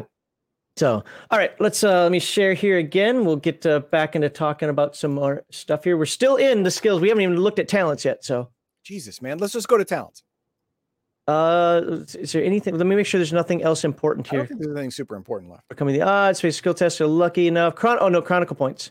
okay We are going to talk about chronicle points. No, I also have to do seizing the opportunity either because this is where, yeah, uh, this is where players have more options. This is where you can get dice from the game master and so forth. So Okay. players have the ability to improve their chance for success or generating multiple success. Remember when we saw that you could possibly have something that requires you to have five successes? Well, you can add more d20s during a skill test. Players purchase these D, uh, d20s by paying the GM one. Oh, it's one. That was two. Sorry. Okay. Dark symmetry point per die purchased, and may not purchase more than three. okay Well, which would be your 5D. Right. So if you go back up to your epic, uh, whatever. right you have you now have a possibility of making five successes because you Yes. start with 2d20 now you can buy up to three Yeah. So you can Okay. have up to five. And if you have focus, you kind of have a 50 50 shot. Sure. So, but you, you have to have five focus for that. Look. Um, Chronicle points. One of the many uses of chronicle points is to automatically generate successes for a skill test. A player can spend one CP to get a one. So if you have focus, okay hang on you're not generating a free success one of your die now becomes a one yes. okay so you have to have the dice and then you can make that dice a success but okay okay I'm sorry. no, I'm sorry. no. I'm sorry. No, hold on. Hold on. Hold on. Hold on. I, I, I, I got it backward. I got it backward. I got it backward. It's one CP to add a D20. It's two CP for a natural one. hang on player can spend one CP point before rolling a test to add one d20 to the roll placed on the one face as if the die had generated a natural one. Alternatively, a player can spend two CP after rolling a skill test to add a d20. Okay, okay. So before you roll, you you add a d20 and it's an automatic one by spending one. After you Okay. roll, you're like, crap, I didn't quite make it. I need one more success. Yep. That'll take two. Good clarification. Yeah, I, I read that wrong. That's, Okay, yeah. because it's after the fact. Then you get one Mhm. an extra d20 with an automatic success with a roll of one. Yep, yep. Okay, got it. Good clarification. Like I said, I, I read that wrong. So, Okay. uh, in either case, spending Chronicle Point generally adds one or two successes to player's uh, dice results. If a player, uh, if a character has zero focus in the related skill, the Chronicle Point adds one success. If character has a focus of one or greater, uh, then the natural one generates two successes, just as if you had rolled the Yeah, one, right? just as if you naturally rolled it. Yeah, it's it's it's giving you a die and faking that you naturally rolled a one on it. This is a this is such a great paragraph. If I, I read this one twice, uh, it was two days ago when I was going through this, I was like, wait, what? If a player is willing to invest invest enough chronicle points to guarantee success, he may choose not to roll the normal 2d20 afforded for a skill test. A player may wish to do this to avoid potentially generating 20s or complications. That makes sense. Now you are limited to the. Now I was mad about this. I was like, no, they just continually. You're limited to the number of chronicle points you can have. Yeah, like, was it five? I think so. Uh, is Yeah, it five? total? Think something like that. I, I forget the your hard- number. that's your hard top, right? I think it's five. We'll we'll cover that Well, when we go through I- chronicle I, I, completely get that. I mean, uh, go go back to our example of the of the pilot's got his arm cut off, and you have to you have to pilot you have to land the the plane. Well, you don't want to roll because when you roll, if it's a sixteen to twenty, you're you're gonna crash and die and kill everybody. So you will burn everyone's chronicle points, and they're not gonna be mad because they're gonna be alive at the end of it and on the ground, safe. As long as you get two successes and don't bother rolling. Yeah, that that would be a good time for it. Yeah. I think the difficulty would be a little higher, but yeah. So uh, uh, some of this we can skip because it is now just kind of part of other games. Really wanted to focus on how those extra points work, how skill expertise, because they're just they're iconic parts of the game. Now, determining difficulty, that's the game master. Teamwork and assistance, again, that's as you're playing the game. We can look into that, but I don't think we have to get really into every single rule in the game. Opposed tests are a little interesting only because all difficulties are thrown out of the window and it's just difficulty one. Whoever gets it, gets it. Okay. Uh, Uh, I got a uh, crafty add this. CP adds to the 2d20. So you get 3d20 for one CP or or Yeah. or total, total yeah, he 3d20. fixed it. with He- one being a natural one for two CP. Still cannot get over. Okay, see that didn't make sense to me. That does not make sense to me. The way I read it, and if you want, you can scroll back up. Is before you roll, Stop typing you- in all caps. yeah, stop. Before you roll, if you decide to spend a CP, you get an extra d20 that's automatically generated as a one. After you roll, you have to spend two to get the same thing. That's how I read it. Am, am I wrong? Let, us uh, let's uh, read it, let's read it slowly here. A A player? player can spend one chronicle point before before rolling a skill test to add one d20. Yep, to the roll. placed on the one face. Yep. So that's an extra one. So if you were rolling two d20, you'd grab one your third one and you put it down with a one, Right. as if it had generated a natural one result. So that's that's one success for sure, if not two, right there. You still have your two d20 in your hand. Right. Alternatively, a player can spend two chronicle points after rolling a skill test To get the same thing, to add, to add a d20 with a natural one result. which is the same thing. Yeah. Okay. It's just it's just one you're you're you're gambling that you won't make it. The second one you're waiting until you for sure know you didn't make it Right. and then Okay. putting it in. All right. So I I I thought it correctly. Okay, good. Um Uh he uh, uh Crafty says do not skip teamwork. It's super important. okay. A number of tasks can benefit from the assistance of others. In order to assist with a skill test, each player must describe how his character is assisting leader. It's like every game. Yep. GM approves, and the leader and all assistants involved roll for the skill test. The leader performs the standard skill, te- skill test, rolling 2d20 against his attribute. Yep. Expertise. So uh, the main person rolls. Yeah. Each assistant only rolls 1d20 using his own attribute, expertise, training, and focus to determine if any successes are generated. Assistants may use dark symmetry points to increase his dice pool. And uh, so the, the main crux of this is, and I, I, I guess it's more important for you guys than it is for me because I'm used to this, is that if the leader doesn't succeed, it doesn't matter how many successes everybody else gets. So if Heathen Dog's pushing the rock up the hill and we're trying to help him, if he fails, we all fail. That's just which is which is the same as life. When, when I fail, everyone dies. there you go. so I mean, that again to me, that's like uh, every other game. But uh, see, uh, assistants may not use dark symmetry points to increase the dice pool. If the leader generates at least one success, then any success generated by the assistants are added to the total. And if the leader generates zero success, any success, yes, are lost. Because only the the leader, if you want to call it that, and primary character, there's there's an additional risk to having too many people trying to help at once.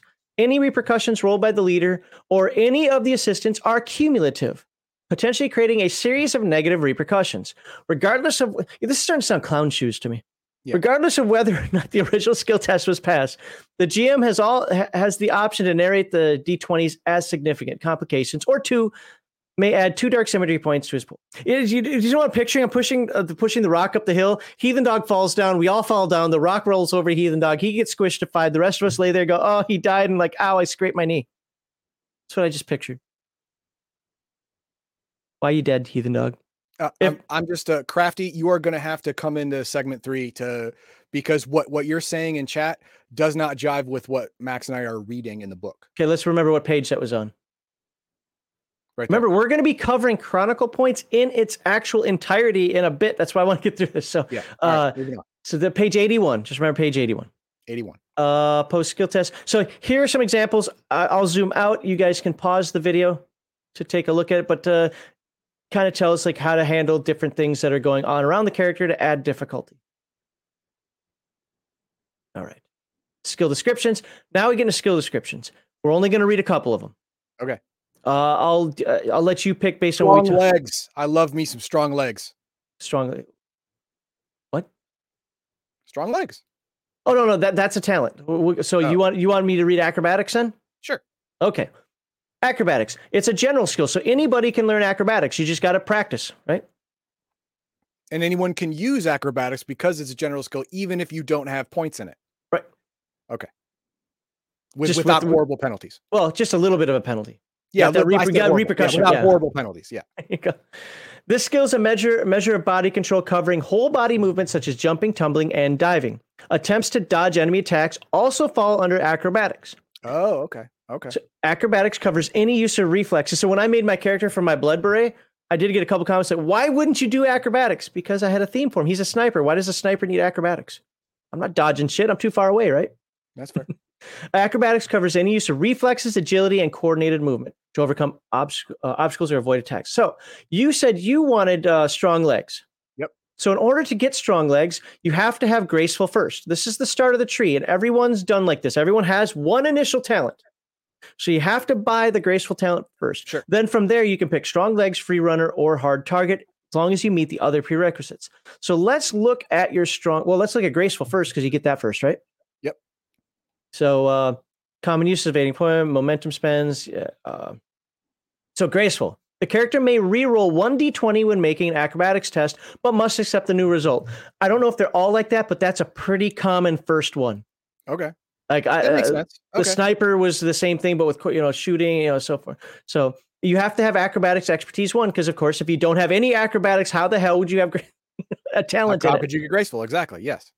Now, strong legs. Hey, the only prerequisite is graceful, Awesome. so you don't need anything else. Great. Characters who intensely train their lower leg muscles and learn to coordinate their bodies can leap extraordinary distances. Woohoo. When when making an acrobatics test to jump, the character reduces the difficulty by one rank. This may eliminate the need for a skill test. You can Heck hop yeah. over. You can hop over those cav- uh, Oh chasms. yeah, no. That remember, remember I talked about that six foot fence. Pfft, I can Right. clear that like a boss. Give give me a running start. I'll just jump it. I'll hurdle that thing. Maybe I'll do a flip. I don't know. If I get squirrely, I'll, I'll do a flip over it. Whatever. awesome. well, that'll be with your momentum. Uh, fair enough. and right. then I get dark symmetry. Okay, I, I do want to go to the ranged weapon ones because we did a lot of that with the character last week. Or oh, I'll let you pick ranged weapon or stealth. Uh, stealth. Okay. Scroll down to some stealthy, stealthy here. Uh, pilot. Yep, sniper. Okay, so that's the ranged weapon one. Uh, just a scratch. Strong liver. I don't even know Hey. what I want to know what that goes to. Hey, if, if you're a Kennedy, you need that. Space. Uh, stealth. Okay, so let's zoom in on the stealth. Hey, I said, oops, wrong button. So if we remember for that character I made, I took Scout and Living Shadow, right? So Scout, what is Scout? The character may reroll one d20 when making a stealth test, but must accept the new result. You notice that there's kind of a theme with Yeah. that first one? Yeah. That's cool. Living Shadow. And I took this because I kind of thought that the character would be an Overwatch type person. Sure. Or a sniper type person. So he's got to be able to get to utilize terrain, right? So the Mhm. characters become adept at using terrain effects and social cues to remain unnoticed by observers. I, Hmm.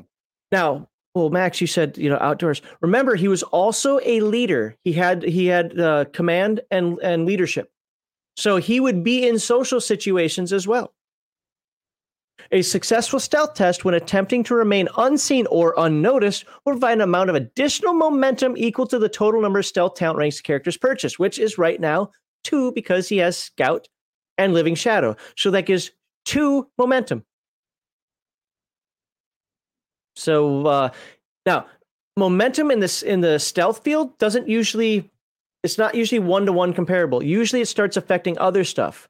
But now I can utilize that to overhear a conversation or backstab somebody or to get a better shot off on somebody if I'm outdoor, etc. So it's not going to directly work for my next stealth roll, so to speak, necessarily. So it says uh, momentum on stealth uh, tests is typically carried forward on into God, I cannot read onto other tests. The advantages of a stealthy approach allowing a character to focus on his task without distraction. Sure. Makes sense. Do do we understand talents enough? We're obviously not going to read them all, but I think we understand how ta- the talent tree works, and what talents are and what they add to the character. Yep. All right.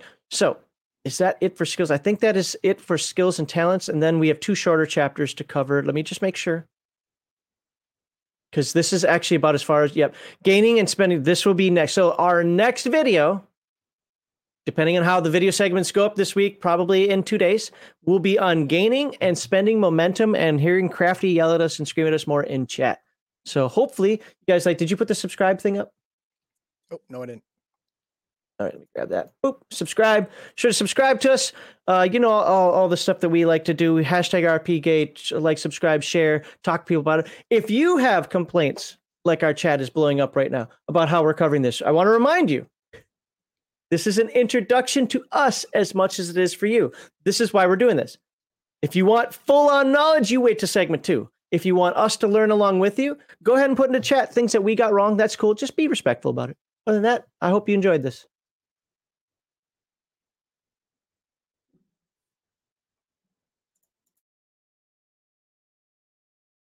All right.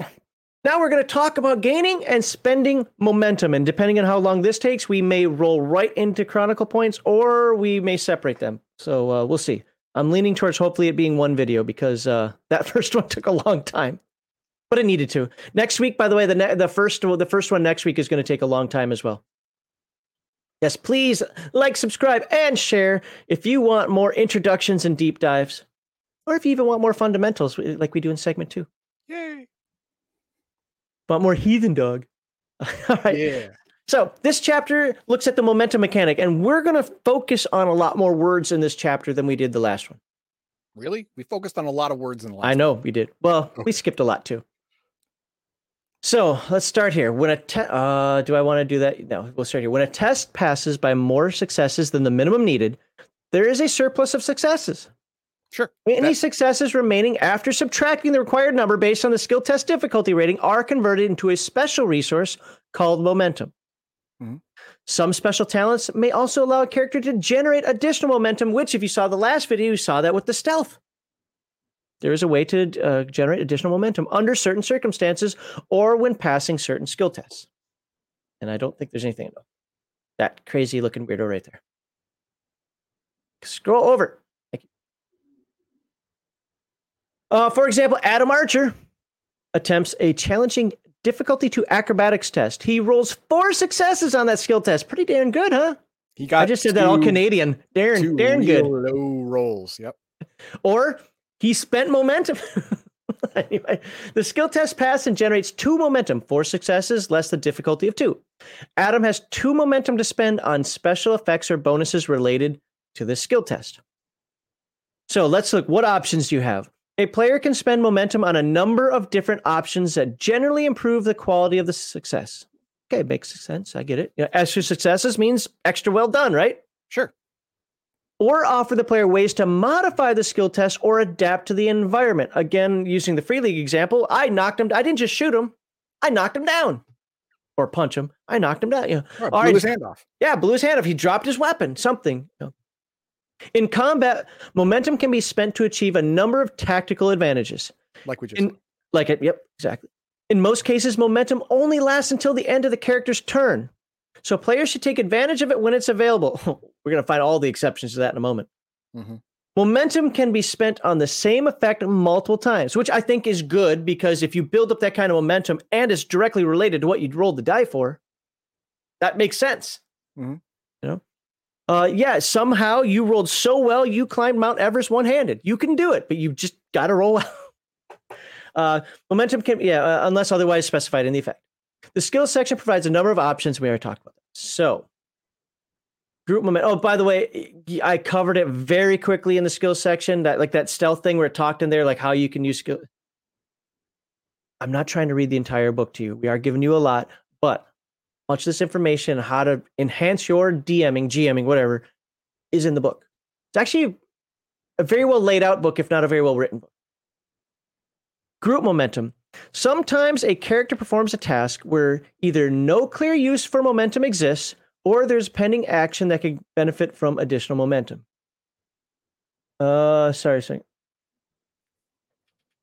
I was uh, sorry. I saw something pop up over there on the Rumble side, but they're talking. So, characters have the option to contribute excess momentum to a central pool of group momentum. Now, off Okay, the okay, cuff, on, you- what are your thoughts about that? the the way I'm reading that is I do a standalone thing. I, I do some kind of awesome maneuver and I generate a momentum. I either can't use it or don't want to use it. I can immediately shunt it over to a different pool called group momentum that everyone can use. Is that true? I think so. I, I am sorry. I, I, was I was concentrating on something else while you're talking. I was trying to concentrate on both well, things. That, that's that's rude. I know. Um, say that one more time because I want to okay. visualize that better in my head. Okay, I'm in a team, right? Mm-hmm. I jump over a fence. Mm-hmm. It's a D zero action, but the, the the lame GM allowed me to roll it, and I got okay. I I got I got two momentum out of that. Yep there's nothing I can use it for next. I, I completed jumping over the fence. If there's nothing you can use it for next. Yeah, well, maybe maybe your next is a shot or something.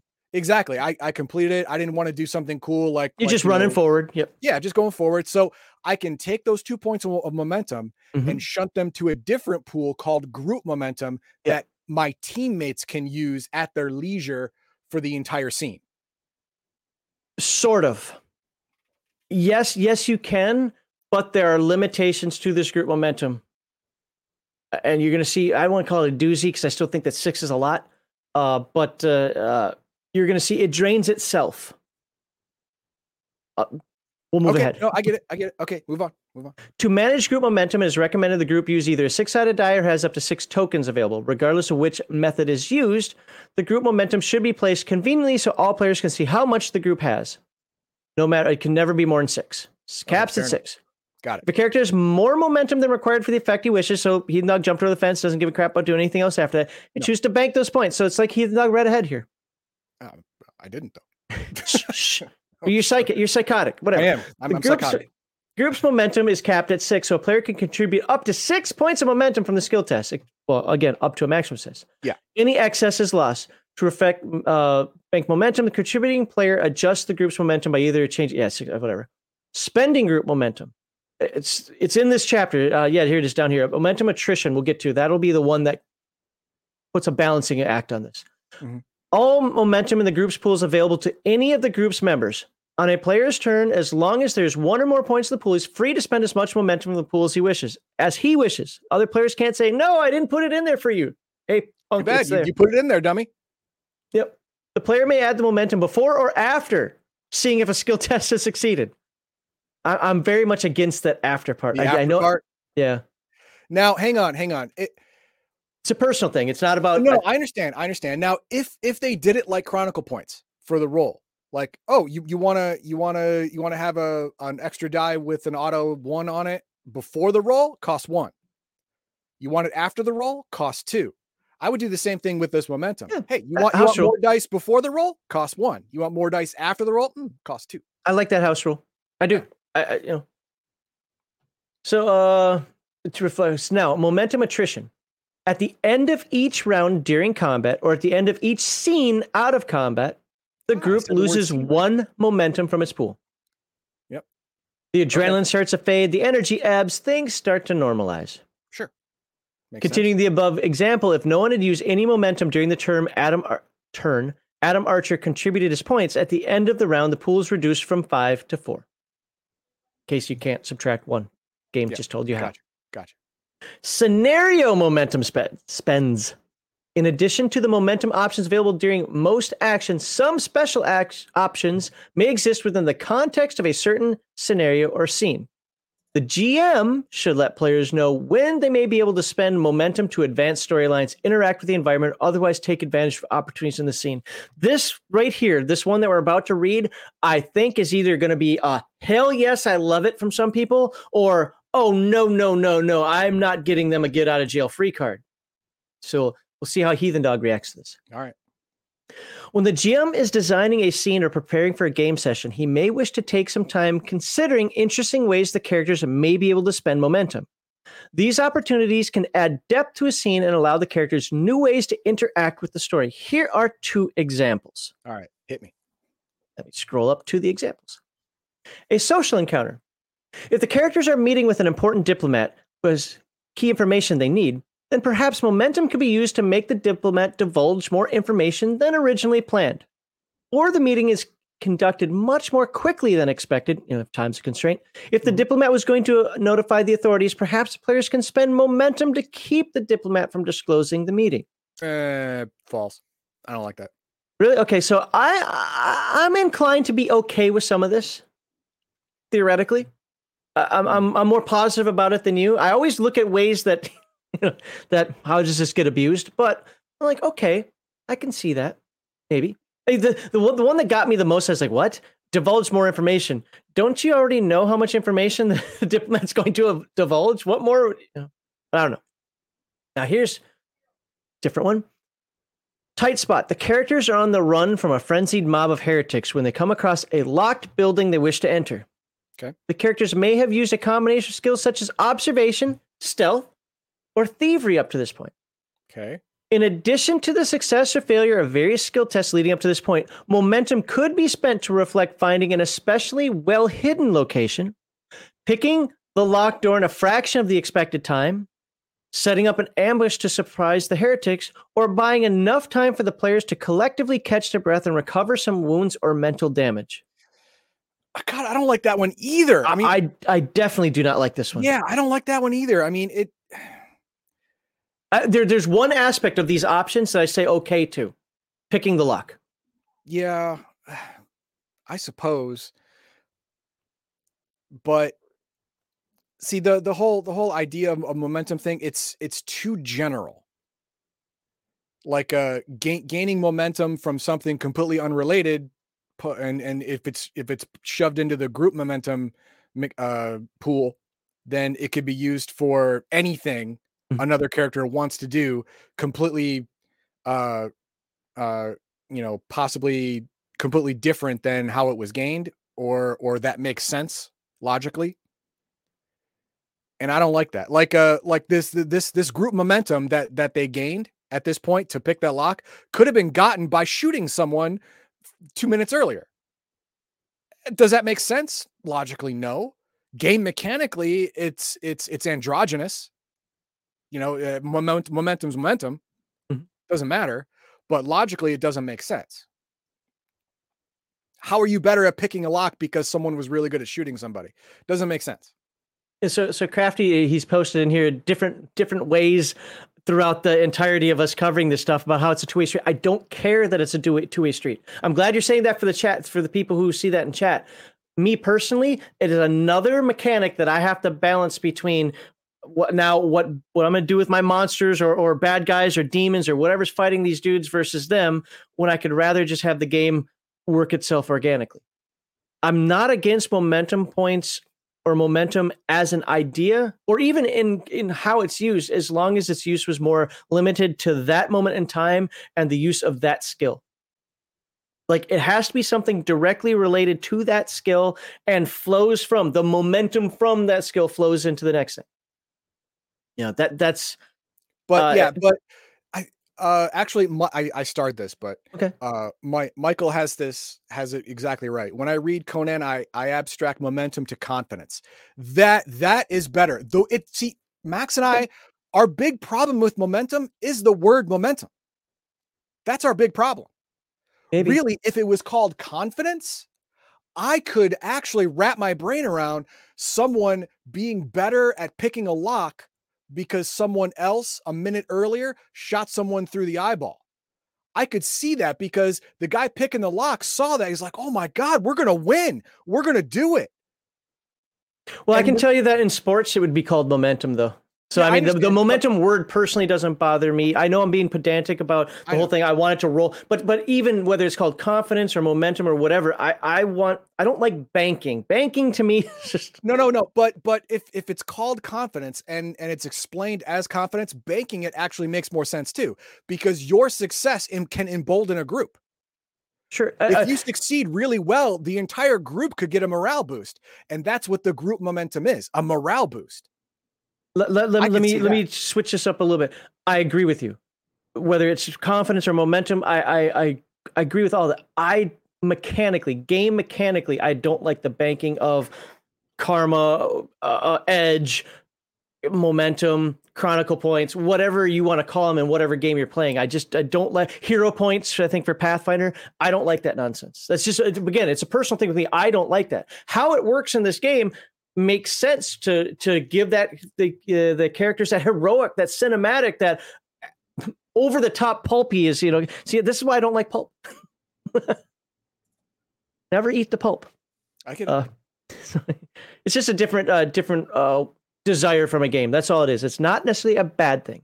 So let's look at more momentum options. Momentum is a powerful and flexible. That's just going to increase the speed. Now, these are pretty common ones. Okay. They're also generically worded. Improve the speed of the action. Momentum can dramatically reduce the amount of time required to complete a task. Now, this is obviously going to be important when you're under duress and you need to get it done quickly. Reinforcements are coming.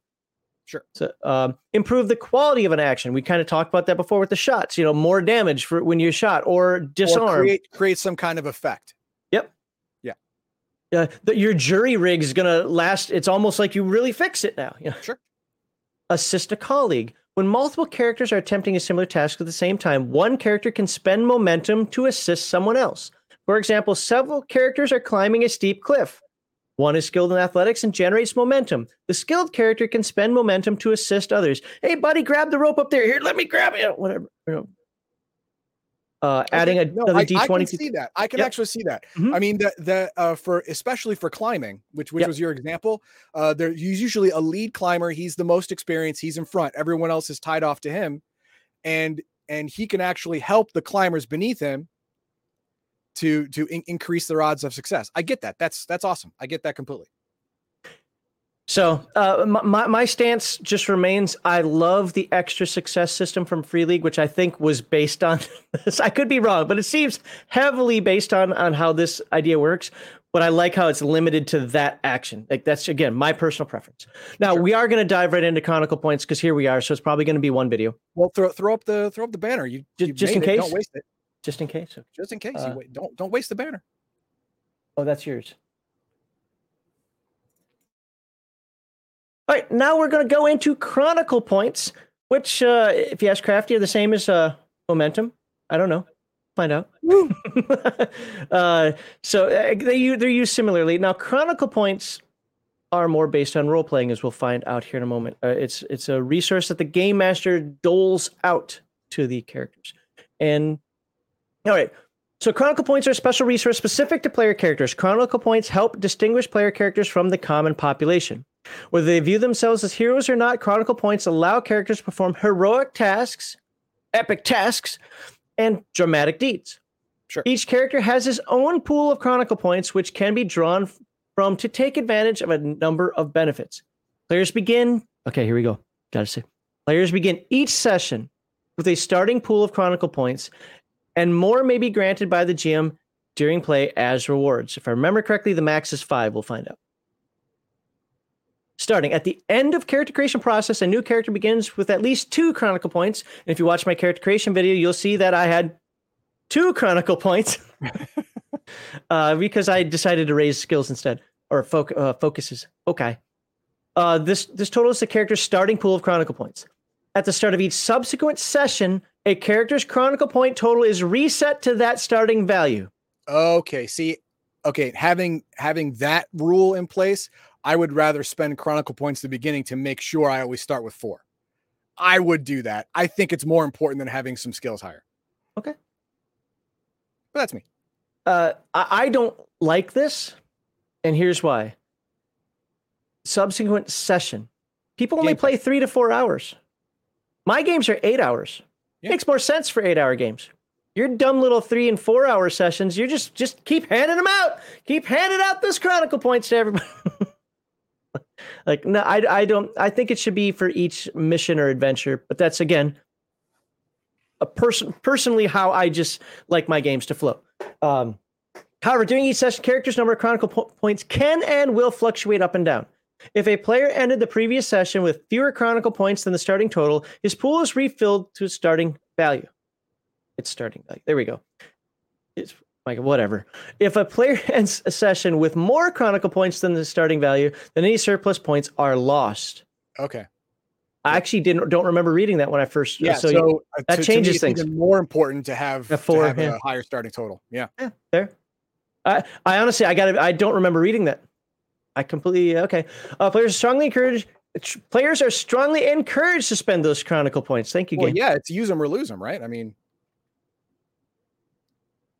A player may spend chronicle points at any time, even when it's not his turn. There's no limit to the number of chronicle points a character can spend at one time or during one turn. If you wish, the player can spend all chronicle points on a single task. Good job. You, you probably passed. Yeah. Hey, that ship that was crashing, I'm gonna land that bitch. right? you just Anakin Skywalker that thing down, you know, with half a ship. Yep. Spending chronicle points is an opportunity to describe something dramatic and exciting multiple, multiple, multiple times during a game. Yawn. Players are encouraged to describe the cinematic action the characters are taking when spend chronicle points. I think it loses. This is my thing. I think they lose their effect by continually refreshing constantly. So, but to be fair, folks, I have never played. I'm doing this just based on my experience as a player and game master in many other games. I could be completely wrong about how all this works. It might flow wonderfully, and it's the best thing ever. I don't think you're convinced, are you? No. I'm not convinced either. I'm probably less harsh on it than him. I don't know. Uh, It seems like you're more harsh in one area, I'm more harsh in another area. But I get the I get the uh, um I get the joy of it. Just might not be for me. Um, all right. Add ones to a skill test. A player may announce he's spending one or more chronicle points before rolling a skill test. Then, after rolling a skill dice, the player adds one d20 to the result for each chronicle point spent. So let's do this again. Announce he's spending one or more. Chron- so, Heathen Dog, you're going to spend two chronicle points, okay? Just to do. So, after rolling the skill test dice, so the 2d20 you normally roll. Yep. Okay. Then you add 1d20 for each. So 2d20 in your case, because you spent. Yeah. Uh, each die added this way is placed with one. So you roll the 2d20 and then you put two ones on top of that. Uh, Then after rolling his skill test after dice, rolling the skill test dice, player adds one d20 to the results For each, die added this way placed to the one face up. Alternatively, the player must spend chronicle points after seeing the result of skill test to add one or more d20s to one face, and it costs two chronicle points after it's rolled. It's the okay, same. so- this is just expanded upon what we read before. Okay, so so let, let let's say I rolled my my normal 2d20, I got no successes. Damn it. So I spend 4 chronicle points to get two d20s, both of them ones. Bam. Bitch. And if you have some focus in there, guess what? Now you got four successes. Four At successes. least, at least, yeah. So each of these bonus dice automatically adds one success to any unskilled test. And yeah, okay, I just said that with the focus. Extra action. During combat, a character may spend a chronicle po- point to perform another standard action on his turn. and Oh, we will talk about actions next week. At no penalty. Yeah, nice. During any given turn, a character cannot perform more than one extra standard action granted by a chronicle point. Okay, you don't get to have sense. I can get out of hand real quick. yeah, you don't get to have vampire celerity here Yeah, or some yeah. sort of or I'm, robot I'm I'm gonna shoot four guys in the head. Clack, clack, clack, clack, clack. recovery. A character may spend chronicle points to recover some of his health. Oh, that's neat. For each chronicle point spent, the character recovers one mental wound. This is why we had that psychotherapy thing that we talked about earlier. Sure, sure. And all light wound boxes in one hit location. This game does use a hit location system. Okay. Um, I'm okay with this. You know what this reminds me of? Recovery test from Earthdawn. Yes. Except for you can do it in combat, where there you had to wait a yeah, minute. yeah, but yeah. Uh, but I, I'm okay with this. Uh, I think this is one of those things that actually adds some heroism to a character without being like, aha, I just Yosemite Sammed everybody, right? Now, here's the part where Heathen Dog might slap his camera and walk away. Okay. Story declaration. That sounds bad. It already sounds bad. a player may spend a chronicle point to introduce a fact or add a Nope. detail to the Pass. current encounter. Pass. Story Pass. declarations can have both cosmetic and mechanical effects. For example, sample, I can't even talk now. For example, a player may announce, I have my car outside with my shotgun under the back seat. Or, I know the bouncer working here. Or, I found a first aid kit in the bathroom. But the thing is, all of it is covered in shit because you pulled it out of your ass. So no, it doesn't work. the funny thing is, I'm actually pretty okay with this. This is one of those differences Why? between me. and Why? I so for me, by the way, periods go inside the quotation marks, not outside the quotation. That's I can't unsee that now. Um, I always look for ways that players are going to game the system. Now, this is just open gaming, right? This is just purely gaming the system. If it's something that seems that I may not have thought of, or I and, and yeah, I was actually going to get to that at that Yeah, point. If- I see it in the beginning of the next paragraph. uh, if it gets to something that just goes against what I want, I would just say no. So if the characters just come up with something like, you know what, that's neat. I didn't think about that. That's plausible and gives you a little benefit. You're spending a point on that that you could use on a roll or something. Yeah, go for it. I don't Yeah. mind players having influence on the world. In fact, that's kind of part of their job. What I what I say no to is when like, well, I go in the bathroom here and uh, I, I found the first aid kit and it gives me stim packs, so now I get extra Yeah, four yeah, dice to here- yeah. everything. The the way this reads is is like is like Bill and Ted time travel trick. You know, like, yes, there you "Oh, go. No, because I'm gonna win. Like, so I went back in time and I hooked up Yeah. a cage to drop on you, dude. No, man. No, no, you didn't. Shut the hell up. No, I would nix this entire thing. This whole thing, uh, story declaration should be plausible. The GM has final say. My my only say is no. Just no. All But but but you know what? Wipe your butt. Shut up. No.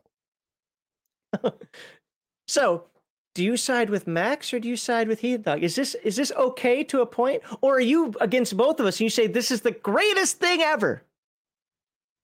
Story declarations should be plausible. Yes, and remember, oh, remember, I get beat up about this all the time. Don't care. There is such a thing as too much imagination in role playing games. Yes. It's not about what's possible because all things are possible in somebody's noodle. It's about what's plausible and what's uh, I forget the other word now. Anyway, we'll just go with plausible. Probable. Thank you. It's about what's plausible and what's probable. If it meets those two, yeah, that that plaus that's plausible. Then I'm in. If you're just like, no, no, no, this is why I can't play Fate because it's just a game of BSing each other. The GM, the GM may also decide that making a particularly significant or outlandish story declaration require more than one chronicle point, or just not be allowed. Yeah. Right. Or just no. Sorry. Oh, and do you still keep the chronicle point for wasting your time? he hesitated. Hmm. Actually, no, no. Uh the the first time someone someone tries to do this dumb bullshit on me, I would say, no, you cannot use a chronicle point like that. If anyone at this table tries tries to alter reality in my game using a chronicle point, they lose all their chronicle points. The next you know, person is gonna they'd probably be like, "Well, we don't need them then. You're not gonna let us use them. Well, here you have them." people are inherently dumb so someone else is going to say it and I, I get the pleasure of of you know ripping all their chronicle points away from their crying corpses All right, so you can suppress a weakness. A character may spend a chronicle point to ignore the effects of a debilitating condition for the duration of the encounter or scene. That trick knee, it might hurt, but you know you're gonna make it through. across. Yep. You know, this allows the character to ignore effects of a critical injury, an insanity, a character trait, or insanity. This is the well, what what was a Firefly chick? Um, uh, Uh, River. River, her yeah. her one her random moments of lucidity. yeah she used a chronicle point yeah Yeah, basically I, I get that i get that okay all right All right. Uh, and gaining chronicle points. When each character's chronicle point pool refreshes to three, uh, refreshes to three chronicle point. Oh, while each character's chronicle point pool refreshes to three chronicle points at the beginning of each session. I thought it was to the character's minimum. My character had two. All right, whatever. Uh, there are a number of ways players may earn additional chronicle points during play. The GM should be willing. Heathen Dog, this is to you.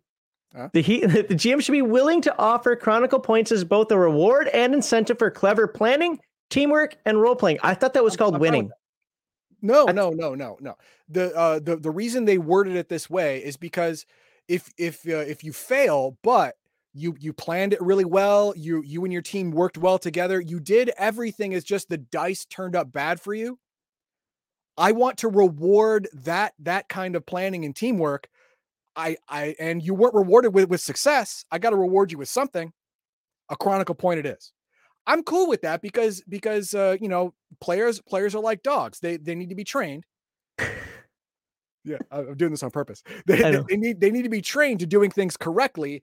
And if they keep hitting failure from bad luck, they're going to try different things, and it's going to be more failure because they're not doing teamwork and and they're they're they're not doing planning. I want to make sure they try again and realize it was just bad luck. I'll give them chronicle points. I'm fine with. What, what if they voluntarily fail something? If they voluntarily fail something as part of a greater plan for success, I'll give them a chronicle point for that. Okay, spoiler alert. All right, uh, so However, a character cannot have more than five Chronicle points at a given time, so spend them. Since players will be rewarded with additional Chronicle points during play, they should be sure to use their Chronicle. Yeah, just spend them. That's that's yeah. the. You know. Uh, as a general guideline, there should be one to three opportunities for players to gain Chronicle points per hour of play. Uh. No. No. No. I, and, I, and I, you know, the, the folks who are going to be watching this later, no, like, I've already started comments about the one uh, every every hour thing. I've already started comments for it oh, because I, I, knew we weren't going to like it. All oh, right. so people already mentioned that. Okay. Yeah, people already uh, mentioned that. Oh, you get some every hour. No, sorry. if that's how you like to play it, that's great. You know, it's you just not my style. This, yeah. You know what the most important word in that sentence is? Hmm. Should. Very. That should doesn't say have to. Yeah. It's not only rewards not only rewards players during the game for their involvement and story progression, it encourages them to use those chronicle points for dramatic effect. Again, I think they're overblown. When you combine that with momentum and uh, achieving milestones, characters should receive mo- one or more chronicle points for reaching key milestones during a scenario. I agree with that completely. I'm not a milestone guy. I'm more of an XP guy, but yeah, this, this is, I think, sense. yeah, yeah, this makes perfect sense. Yeah. So, uh, and good role playing uh, playing in character and, con- and, contributing to the narrative may earn chronicle points. I yeah, yeah. I'm I'm 100 percent with that. Yeah, that's fine. That's the way to do it. Not mandatory one to three times every hour. No, when the players do crap like this, I'll throw I'll I'll throw them out like Tic Tacs.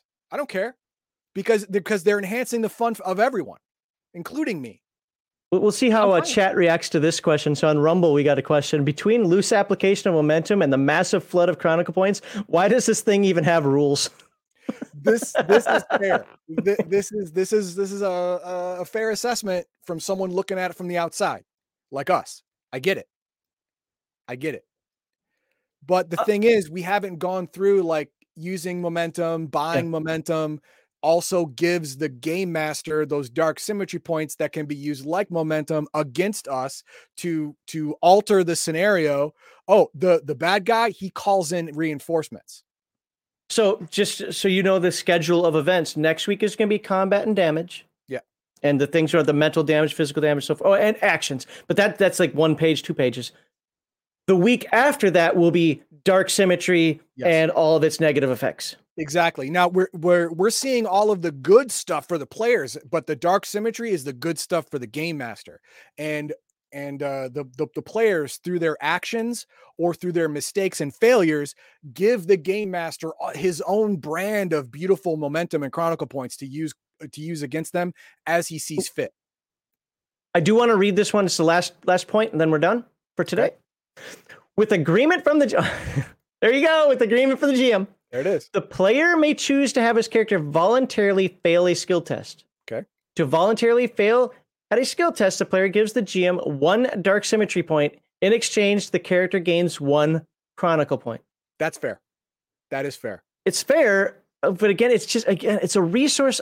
I, I know even when we go through, because I've started reading some of it, we go through the dark symmetry stuff some people, I, I, again, I just picture this. It can be like, well, you like, uh, you like, uh, uh what's it called in Coriolis? Oh my God, Darkness Between the Stars. I kind of don't. Okay, I, I like, I like the idea of bringing in reinforcements, but I'm more of a GM Fiat person. I, I hate to say it. And in this game, forces the game master to play within the same rules as the characters. Mm. And you might say, well, that's good. I don't think so. Now, I also don't believe I'm a dick game master when it comes to stuff like that. Don't you go, oh, here comes five lightning bolts hit you in your eyeball, you know, anything and like go that. out of the sky. No, nothing like that. Right. No. Um, but I don't want to be like, well, you know, I had reinforcements planned, but I don't have any dark symmetry points, so I can't send them. No, I have reinforcements planned. They're fucking coming. you know, so uh, no, just... hang on, hang on, hang on. Uh, in in that instance, I if you don't have any dark symmetry points, I would say one of the bad guys stops attacking to get on the radio if the if the characters can shoot him or the radio or whatever, then then reinforcements don't come in. But if they don't, reinforcements do come in. Sure.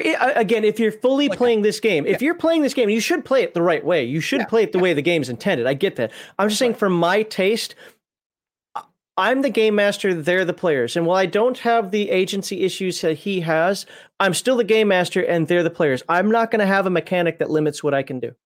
I'm not going to have a mechanic that tells me what I can do. And I have to trust my game master if I'm the player that my game master is is not going to drop pianos from the sky. Yeah, yeah. right. So it, this is just eh, that balance, that that that uh, that game, that poker gameplay mechanic that you've got going on, balancing dark symmetry with momentum and chronicle points. It's just not something I want to deal with. I understand. So.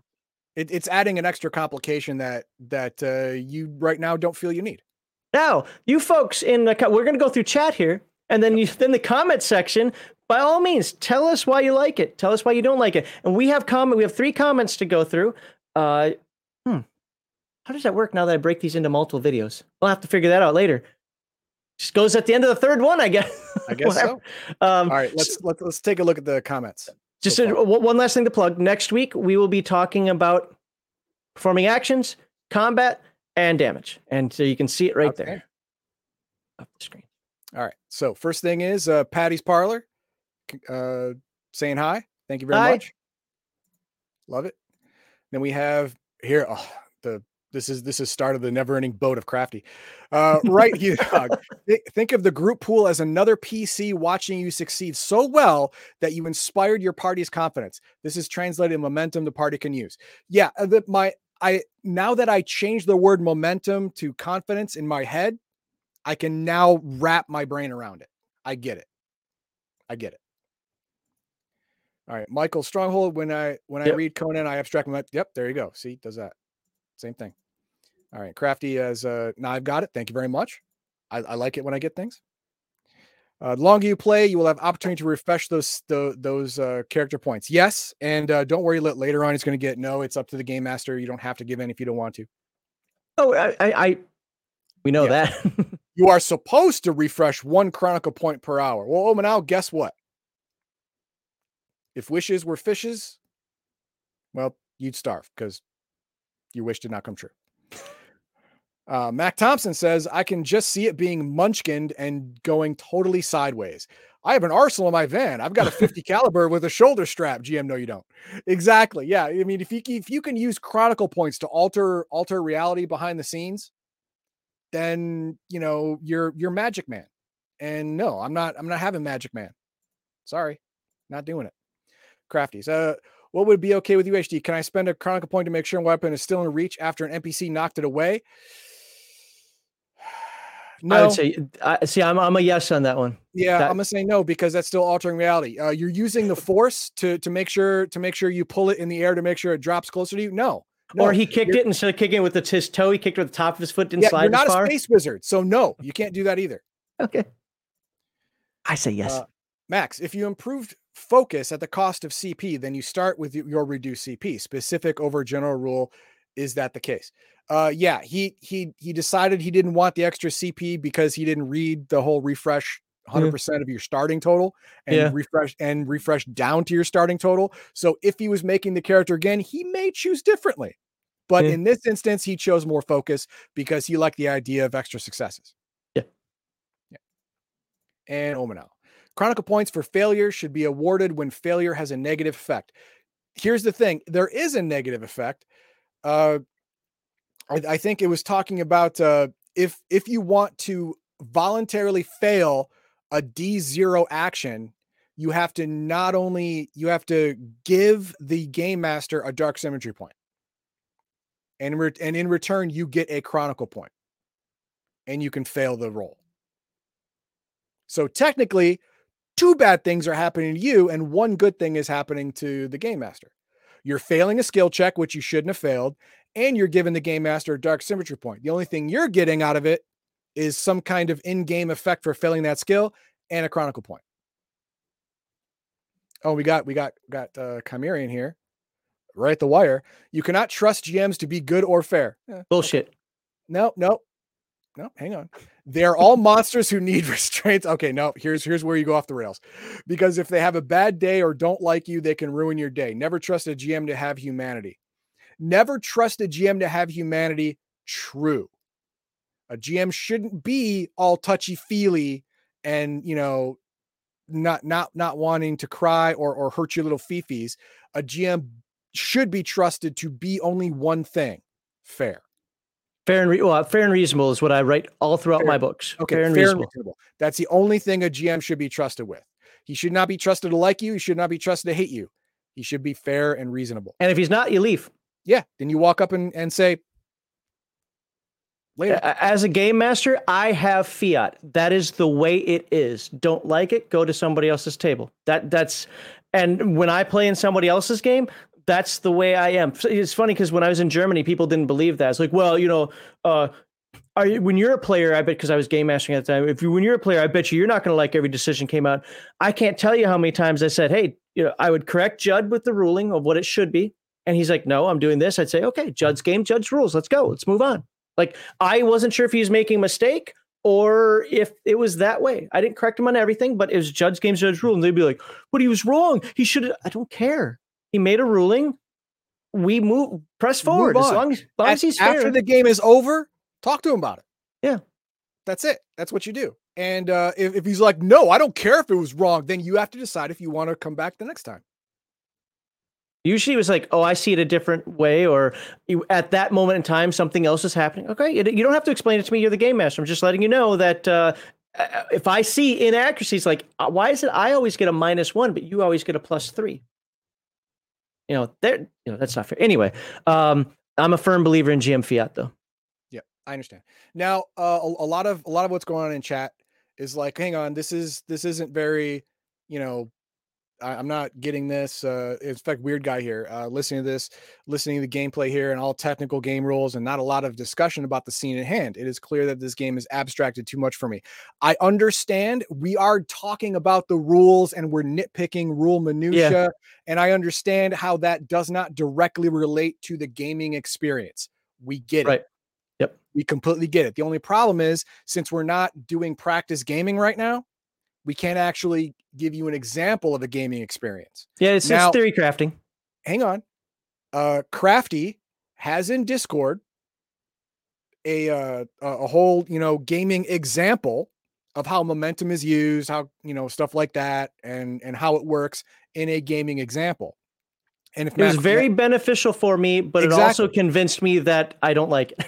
okay but but if if max wants to he can he can copy and paste that into the general area of discord so everyone here can can uh, can look at this uh, actual gameplay example to see how everything fits together. And if you need that no one no one's saying you're a bad person. That's generally what most people need to be able to understand a game is see it happen. Learn the rules Mhm. see it happen and now you get it that's fine There, there are That's a good two, two more things I'd like to address. One, uh, let's hit this one up right here with Ka- Kameen real quick. So I, I get it. You know, if that's your experience, I can understand why you're more, uh, you know, you want GMs in check. But I- I'll be the first to tell you, as we even talked about, uh, I don't know, it was in this episode, or the one before, where uh, I don't care if it says the GM will do this. Once the book's in my hand, the GM will do whatever the GM wants to do. And if I'm the GM, I will do what I want if you're the GM, you will do what you want. The right thing to do is explain that to the players.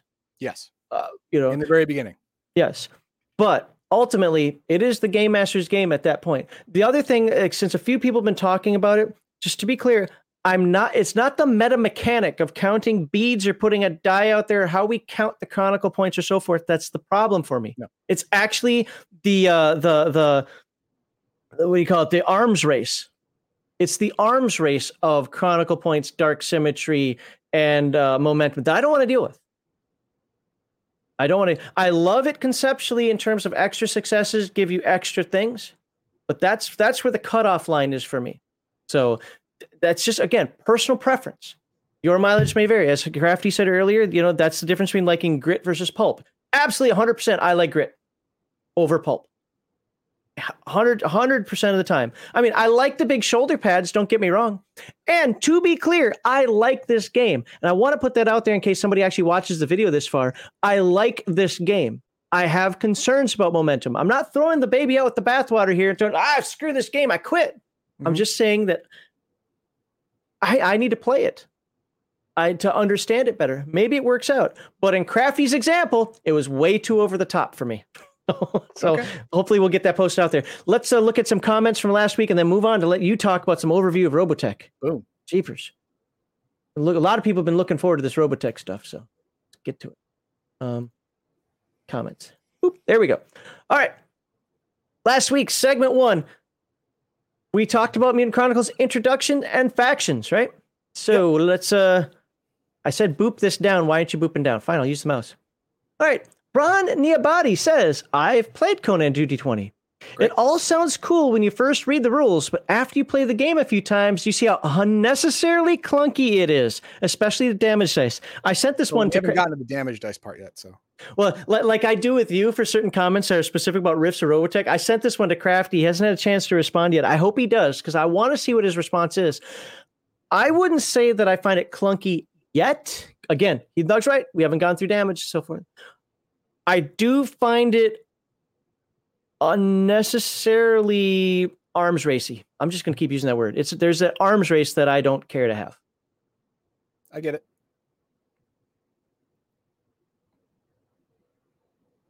it. James Bullen says White Star is pretty controversial as it was retconned in only this adaptation of Mutant Chronicles and not added the way the fans would have wanted. Check out the board game Siege of the Citadel, second edition, that can be combined with this RPG.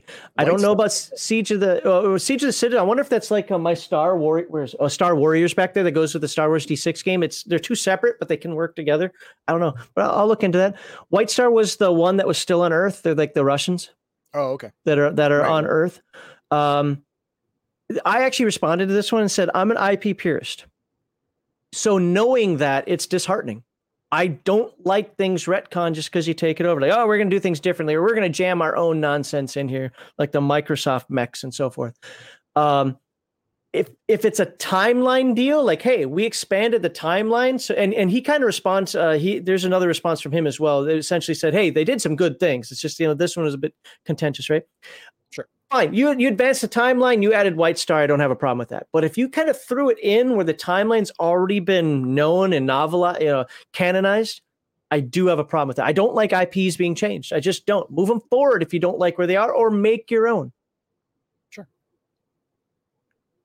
Right, and finally, Fat Gamer says, uh, I like the way they set up the corporations, the general feel of the setting, though I agree the backstory is questionable. The problem with the backstory of this game is I think it fits every, every 80s trope, right? Yeah. And sure, is it questionable? Look, I if you look at let's the after the bomb, we railed on after the bomb really hard, oh, right? The backstory was awful, just abysmal.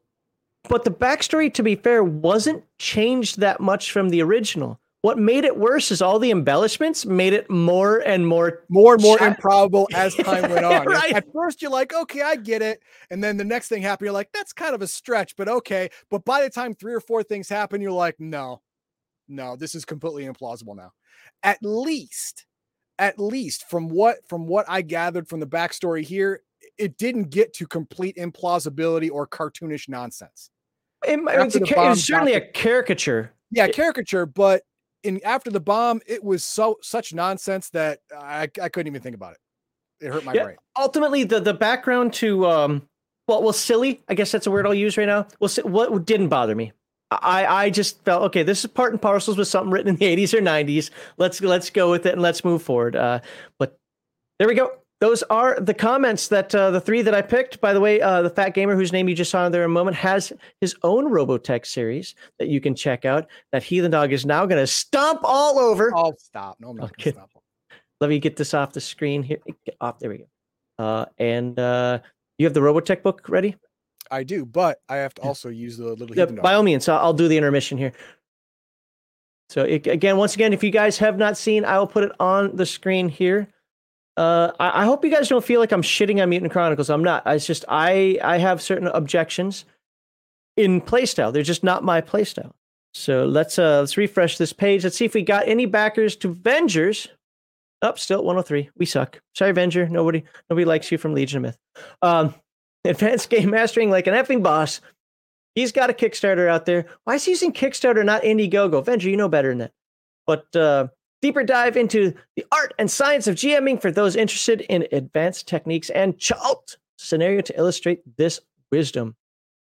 So there you go. And since Heathen Dog's gone, maybe I'll. Uh, he's been honing his skills, learning what I can, and plumbing the exhaustively explored depths of this calling. And it is a calling, the strong quasi-religious urge to pursue a particular vocation. We're drawn to create worlds. Oh my God, word salad there, man. What's going on? So yeah, Jimmy Books has been done to death, right? Yes, but less so next level GMing books that view the craft as an attempt to be like God ourselves, creators who forge and nurture our creations. I think Heathen Dog's going to like this book.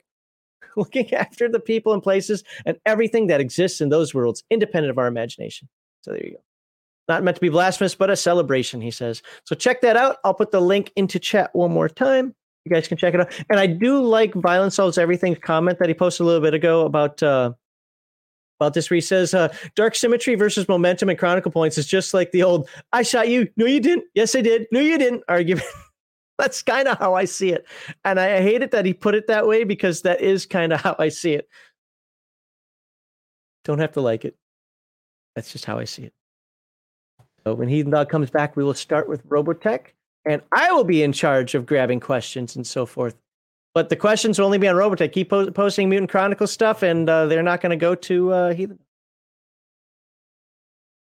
Robotech, yep. Uh, as much as I like Kevin Peter, they really messed up the Masters uh, War portion of RPG in both first and second editions. See, I'm not uh, uh, an anime guy, and as I said at the beginning of this live stream, I'll say it again for any who missed it. When I had the opportunity to get into anime, one of the big ones was Robotech at the time, right? And Minmei was absolutely, if not the reason, a very, very, very prevalent reason as to why I thought back then and still think now anime is dumb. Okay, well, you got to delete Minmei from your brain. Everyone else does. Well, I also didn't like uh, what was that uh, that uh, MMO? Um, not Log Horizon. That was actually good. Um, the one everybody likes, Sword Art Online. Oh yeah, that whole that. Daddy, Daddy. Oh okay, yeah, yeah, I know, I know. But uh, a mm. bridge was better for you. What's that? A bridge was better. Oh yeah, bridge was great. that was awesome. Actually, I want to watch that again. How dare you make me feel things? that was a good one. That was a good one. All right, Heathen, let me get your graphic up here for you, and then I will start monitoring your chat. Oh, there we go. We're starting with background. Yep. Oh wait, that's right. I do these intros. All right, starting segment two today, Heathen Dog is going to give us an overview not a nitty gritty, not a deep dive, not a seven week dive into Robotech, but just a good overview. I think he's got it split into three parts here. We're going to start with the background. So, uh, Heathen Dog, tell us about the one and only wonderful where I got my start with Palladium in the Robotech role playing game. And of course, everybody, oh, I got to do the other stuff. No, I don't. Forget it. Not today. Like, Boom. subscribe, and share. That's all you're getting today. Boop. That's all you're getting. Have fun. What is this? Right, now, what is this weird thing? This, this is the is book. Robotech.com. The reason I pulled this up is because the the Robotech Palladium book does not give a, a, good background on what happened. If you haven't seen either Super Dimensional Fortress Macross or the Robotech cartoon, then you're the, the book is not going to help you. So if you go to robotech.com, go to the Roboverse, and you can see the entire timeline like a, like you're looking at right here. All right, so we're going to start. It starts in 1999. That's when are they the partying? Dimensional Fortress landed, crashed. I'm gonna say crashed, crashed on Earth. Now this this uh, this caused the world no end of problem because uh, we were busy with World War III at the time. We were we were busy killing each other, and then this giant alien spacecraft landed on some some remote island somewhere, and they're like, "What the hell?" We looked at it and like, this is alien. And everyone's like, aliens exist? Apparently so. This didn't drop out of the sky for from nothing. So when everyone saw that aliens were real and this was a warship, they were like, okay, okay, time out on this World War thing. Just time, time. We may have bigger problems. Okay, yeah, we have border disputes. Yeah, we have resource problems, but uh, this is the species here, people. This this is a warship that could decimate the entire planet given enough time. And we have and we've examined the technology enough to know that it's too highly advanced for us to beat. Even one. So uh yeah we're gonna we're gonna stop fighting each other and uh do something about this. And that's exactly what happened. Throughout the next 10 years the the, the ship was was reverse engineered and repaired at the same time and with that we got robo technology robo, robo technology is using protoculture to enhance machines to make them better. So now you we, uh you, you put a plant inside a robot and it works better? Okay see now uh, at this point in the series people didn't really understand protoculture didn't even have a, that name for it i don't believe in the beginning. They didn't know what it was called but there it, it technically is a seed and it it uh it has some kind of uh some kind of property to where if you if you contain the seed it tries to bloom but if you contain it that energy that it used to try and bloom is actually can be transferred as electrical energy and some and a little bit of psychic energy to the machine that that you plugged it into. So it's a it generates its own power with very little heat very very little very little resistance very, very little problems and it lasts a long time. For example this this uh, this veritech battloid we're looking at the screen right now it has a it has a relatively small protoculture generator on it and that thing will last 12 years of of normal use six years of constant use hmm. before the seed actually runs out of energy to try and bloom and dies. So do we not have fusion technology at this point? There is nuclear technology Okay. But protoculture technology, when it comes to a human moving a vehicle or or uh, piloting a vehicle, the protoculture technology has benefits that really really outstrip the the uh, the normalcy and and and uh, reliability of a nuclear generator. And I'm going to get into that when we get into the mech section later on. But, how how many pedantic comments do you want me to star? Oh, star all the ones you want. I don't care. Okay. All right. So throughout this throughout the first 10 years we were creating uh, uh, weapon systems like the Veritech and and and the and the Veritech which is on the screen and the Destroid which is on the screen now to fight these possible alien threats. Because there's two things we learned from the ship that crashed. One, it was a battleship bristling with weapons, no joke. And two, the aliens were six times larger than humans, at least. Because it was easy to figure out because the hallways in this ship were huge.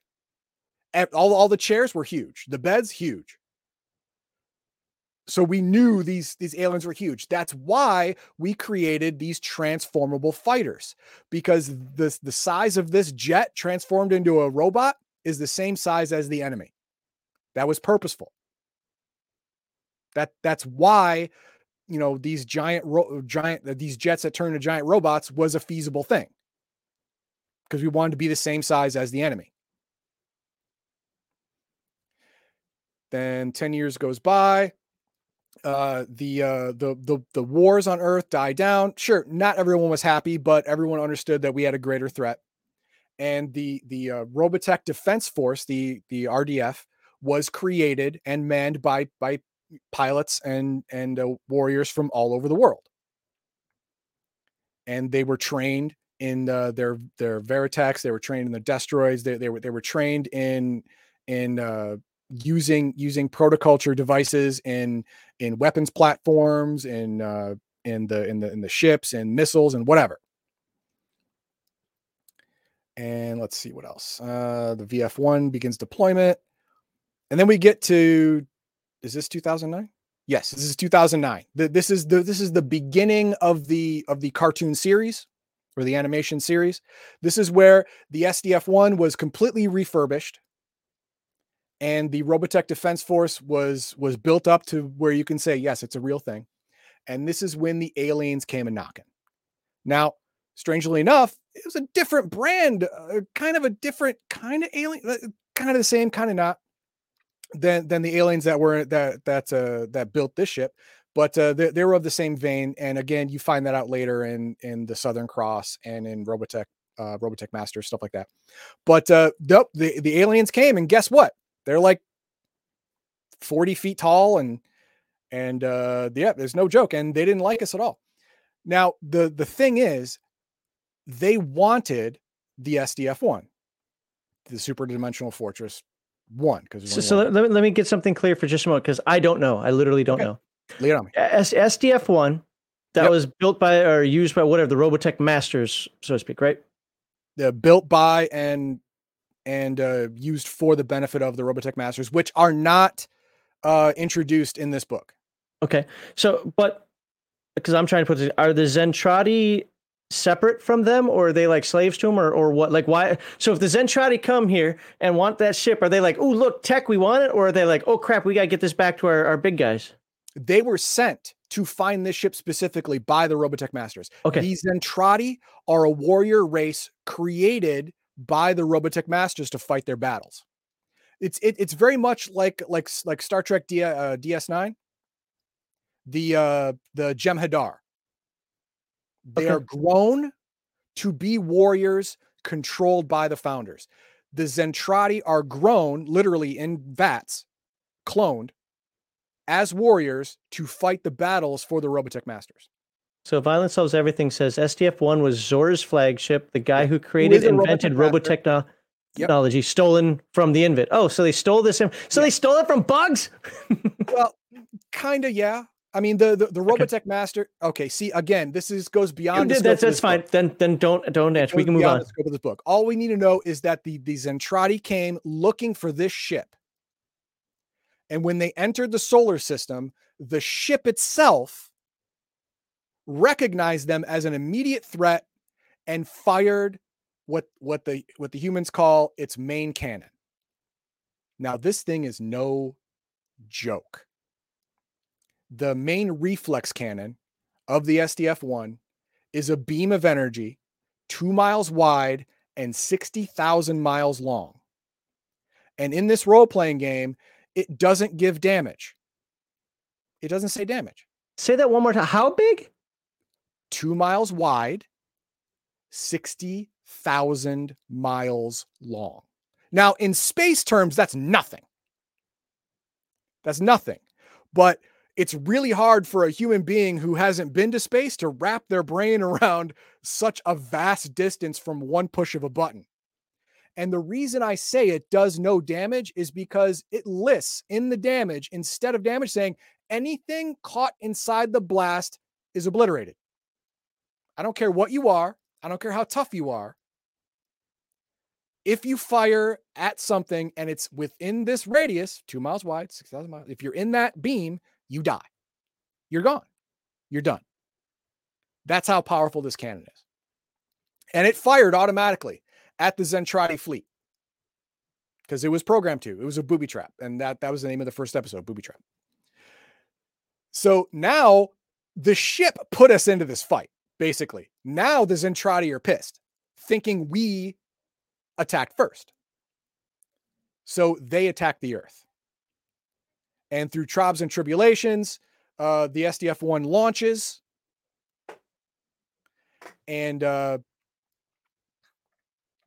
here we go. Yeah, the SDF one launches and tries to do a space fold, which is which is the the super cool technology that they found out on that they found in the ship, where you can actually do a tesseract type thing, where you can cease cease to exist in one part of space and begin to exist in another without the traveling the full distance in between. Some sort of quantum entanglement. Yeah, it, it didn't work out as planned.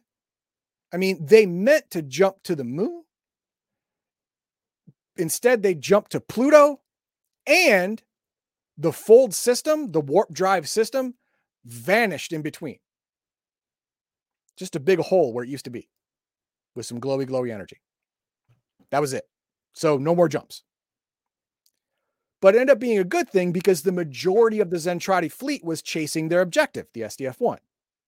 So it actually saved the Earth for a while anyway. So if you are playing the game and you're starting from inauguration day or or, or booby trap day, depending on how you want to do it, because uh, at, at at the day that the uh, the, the Zentradi attacked, it was the the ribbon cutting ceremony for the SDF one. All right, so there were a lot of people there. It was a big celebration, you know, all that cool stuff. If you want to play in the original timeline, that's where you start it, and that's that's the effects happen. Now, if you want to continue with that on the SDF one, you you you can continue through the story of the SDF one coming back from Pluto the lo- the hard way, sublight engines, back to Earth and fighting off the Zentradi along the way. Now, the only reason that the SDF 1 was able to make it because the Zentradi ships were thousands and thousands of ships. When the Robotech Master said, Go find this ship, they took went, that seriously. They took it serious and they're like, okay, we'll we'll bring a, a whole wing of our armada. Thousands and thousands and thousands of ships. If the Zentradi force wanted the SDF-1 destroyed, they would have destroyed it. There was there was no way that they could, but they were ordered to bring it back. Why? Because inside the SDF-1 is one of the only uh uh surviving or you know it was stolen from the invid i was spoiler stolen from the invid but it, uh, the reflex furnace now what this is th- this is what actually can breed the protoculture the robotech masters need it because they're running out Zor stole it and spirited it away and ended up landing on Earth. Okay, so it has it has a booty inside, treasure that the, that the Robotech Masters want and the Zentradi cannot risk destroying. So in your game, the same thing can happen. They won't bring their full power to bear on the SDF-1 because they don't want to risk destroying the protoculture furnace. So all of the attacks are survivable. They're going to try and infiltrate.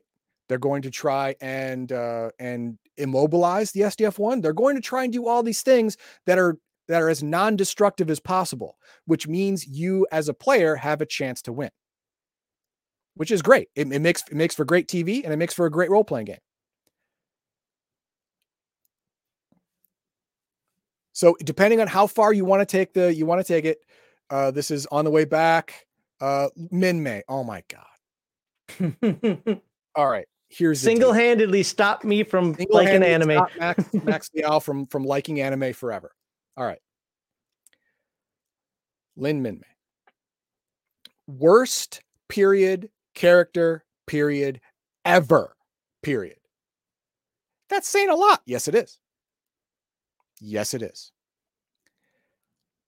Lynn Minmei is the archetype of a woman who lives without consequence and responsibility. She thinks only of herself, has has absolutely no real human compassion for other people or un- understanding of other people's feelings. The world exists solely for her benefit.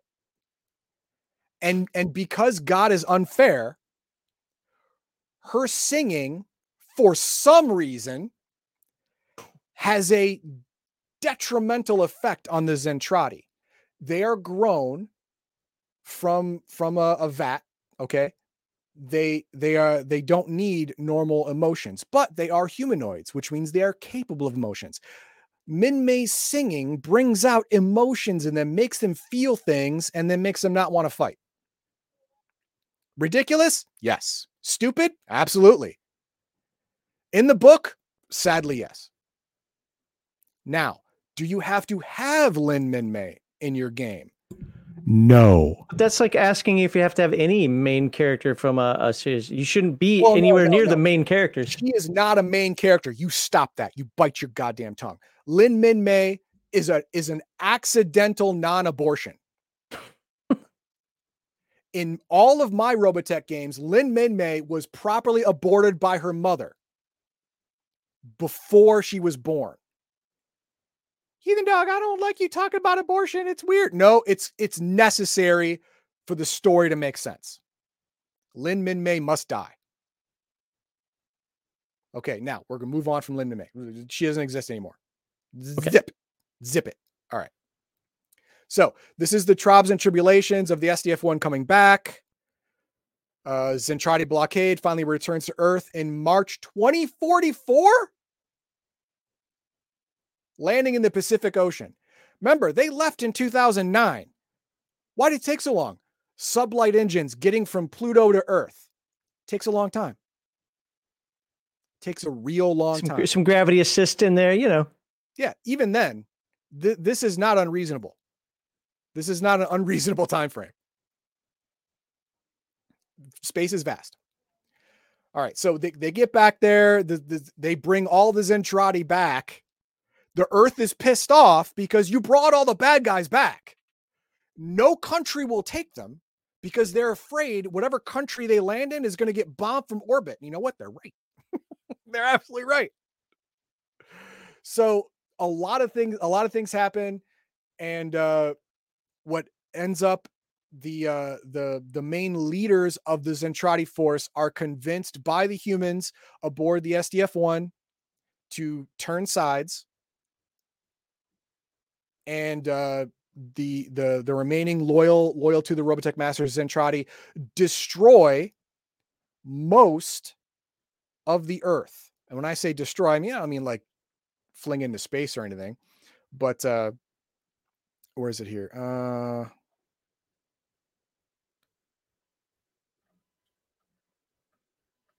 Is it right here? So destroy the Earth and its human population. Uh, the Breetai and the and the Azonia decide to join forces with the humans and the SDF-1. Dolza's main fleet of over four million Zentradi warships. Okay, I I underestimated that. Four million warships. Four million warships. Seems a bit excessive. Destroying seventy percent of the planet's surface. Okay, so how many people are in one warship? That sounds like more than the population of Earth came yeah. in just warships. Yeah. Okay. Yeah. But it's easy because they're all cloned. Hmm. You just clone them. You want any more? Okay, yeah, clone them. Uh, whatever. They're they're all programmed with information anyway, so you can make them for any job. Uh, uh so yeah, and and then you uh, the book allows you to continue on with uh with the post destruction phase of the you know of the of the uh, Robotech Defense Force and Earth and stuff like that, uh, up up until the Southern Cross, and then this book stops. But that is the timeline for this book, the the Robotech Macross book. That is the timeline. Okay. Um, you got some timeline things wrong according to chat, but I wasn't going to interrupt what you were doing. Okay. Um, there. I mean, we're we're done with this, so okay. Let, us hit chat. No, no, but but I get where they're coming from. So is yeah. There's a lot of uh, stuff. I don't know if. Oh, uh, they got back to Earth in in uh, in 2011. Uh, is that is that right? Yeah, the 2044 is the end of the timeline. Oh, end of the timeline. You're right. 24. Okay, yeah, I, I was mistaken. 2011. Now that is unreasonable considering they were at Pluto. Mm. That is that is an unreasonable time frame. It would take more than two years at sublight speeds to travel from Pluto back to Earth. That's that's just cartoon nonsense. All right. Well, with with that said, let's uh let me hit these uh craft. So uh Craft says doing Palladium Robotech? Yes, because he was paid to. Mm-hmm. he was bribed into Wait. doing. Was it two or three times? Two or three times I was paid to do Palladium Robotech, so that's what we're doing. So that's that's why that's why we're covering that. Um Protoculture has two different meanings in original cartoon versus USA rewrite. By the way, I'm gonna make a lot of you angry right now. What's that? I don't fucking care about the difference between Robotech and Macross. It's all Robotech. Don't like it? I don't care. It's Robotech. All that other stuff, nonsense. It's just Robotech. Uh, now, as there's in, uh, versus uh, USA Rewrite. In Japan, it was an old precursor race. In the USA Rewrite, it was a plant-based power source. Yes. Okay. Okay. And uh, this this Palladium book is based on the Robotech cartoon which means it was a plant-based power source. Okay. That's that's what this book is based on. Now, insane. I, I couldn't tell because I don't know enough about the history of Robotech. I couldn't tell if Insane Nerd Ramblings was talking to Chimerian or if he's talking to you. So I may not have starred a lot, but if he's talking to you, he had a lot of things to say. If he's talking with Chimerian, all right, they had a conversation going back and forth. But uh, anyway, again, I don't know Robotech history. It's not that important. I just no, want giant stompy robots that launch missiles at each other. So I get uh, it. Now here, here's the thing. Here's the thing. Uh, in Insane Nerd Ramblings, this role playing book is based off of the American TV show by by Harmony Douche. I mean Harmony Gold. All right. Uh, please don't say. Even I hate Harmony Gold because of what I'm it did to BattleTech. that is that is what it's based on. Okay, so for the purposes of this game, the American TV show is the basis. That's that's the way this game is. Sorry. Right, and mm, and people like me just don't know any better. And Right. I'm That's okay fine. with the giant stompy robots. Uh, no, they stole the flower of life. yes, the the flower of life is the is the uh the uh um reflex furnace that I talked about earlier. Okay. Uh, Japanese Minmei, on the other hand, is quite tolerable. Prove Okay, great. no, no, great. don't, Gu- don't, Guess what? don't. She still doesn't exist. Still doesn't exist. There you go. Uh, her singing has a detrimental effect on anyone with a brain equal to or greater than that of Forrest Gump. That's true. That's Only true. Baldahar. And uh, the next couple are just it it ended in 2044. I just didn't want to Oh, interrupt you because you you're right. You're right. Yeah, yeah. I, I, I misread that because the timeline, the way it, the way I scrolled and the way it was looking, it looked like 2044. But the thing is, two years from Pluto to Earth is not reasonable on at sublight speeds. It's not uh, reasonable. hold on. It's it's cartoon reasonable, but not actual reasonable. okay. So with 2044 is much more reasonable. even at the 24 days head of the Yeah, way. Oh, no, this is the same it, thing. we got yeah, it. Uh, We got third, car- No, there's something. You know, so uh, it's the end of the whole series with the third cartoon must whatever that is. The first war was only two years. So the first war was two years. Got it. Yep. And that's is that the difference between SDF and SEF or whatever? Um, R, RDF, RDF or whatever the fuck it's called. RDF, and R, REF. REF. Yeah. Okay. Yeah, REF is the uh, Robotech Expeditionary Force that that was led by uh, Lisa and Rick going to find the Robotech Masters and either do something about them or get get friends to try and kill them or reason with them or whatever. Okay. Crafty Max. Yep, I agree. Only smooth brains cannot see that the first part of Robotech was not really changed much from Robotech. I still don't even know about that. Uh, all I know is that my anime friends they get really pissed off when I talk about Robotech, and I think it's comical because it's not just like, hey, look, if you're going to talk about it, try to get it right. No, they spaz the fuck out like autistic weirdos, and I love watching the reaction of it. It's like, well, you do the same thing. No, I, I like like either learn it or don't talk about it. Sure, but no, like this is just beyond the pale. The chat that's going on all over the place over this stuff is nonsensical to me. We're talking about a game, and people like Macross, Robotech, Macross, Robotech. It's all the same damn thing. I don't. By, by the way, my wife's Japanese. I'm not. Merca. uh, Robotech ships have faster sublight speed than our current ships. That is true, but remember the the SDF one was retrofitted with Earth Earth technology. So who who knows if it's running at 100%. Plus it has it has two uh two aircraft carriers attached to it. Wasn't supposed to have that. So acceleration and deceleration is a structural problem now. There's a lot of things that that don't quite make up, but to get from Pluto to the Earth in 2 years, you know what? I'm going to I'm to nip this shit in the bud right now. Watch this. Uh oh. Uh oh. Okay. Speed. Hey, Hungar, good to see you. what, what are we doing? Hang on. Uh, da, da, da. Okay. Going 36,400 miles per hour, it will take nine and a half years to reach Pluto, which is 3 billion miles. Just across the street. Just across the street. Yeah. so, uh, to do it in two years, let's just say it took nine. To do it in two, you would have to go uh, nine, double it. That'd be four and a half. Uh, 60, 72, about 85 to 90,000 miles per hour the entire time. Replace that carburetor with a fuel injector. You're good. Yeah, there you go. little nitrous. Go.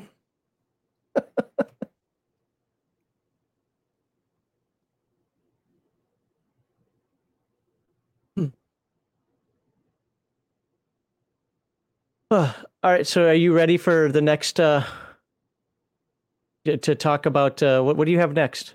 Next is the all the mechs. Okay. So let me let me s- set that up because I will do the proclivities this time since I'm Okay. actually prepared for uh, how many people unsubscribe from me because of my Robotech, te- uh, Robotech nonsense? All right, for the next part here, Heathen Dog is going to talk about the mecha of the Palladium game Robotech. And if our first video was any uh, indication, people are going to feel ways about things. And so, so let me preface this. Let me say this. This is about the game, but the game Robotech, which is something to do with the Robotech Macross universe, whatever. How accurate it is, I don't know. But uh, it is what it is, right? And of course, because it's a game in a fictional universe that's not ours, we believe that it's a fantastic world and that the focus of your Robotech game should focus on role playing and having a good time, not worrying about if the mini missile does the exact amount of damage that cartoon episode number 134, scene three, showed at that time. All right, all right. They get it. They get it. The core values of hashtag RPK and any good tabletop group are escapism, not representative. I'm escaping your Robotech history. I'm playing my own. I'm representing me. Entertainment over activism and natural, organic inclusion, not forced diversity.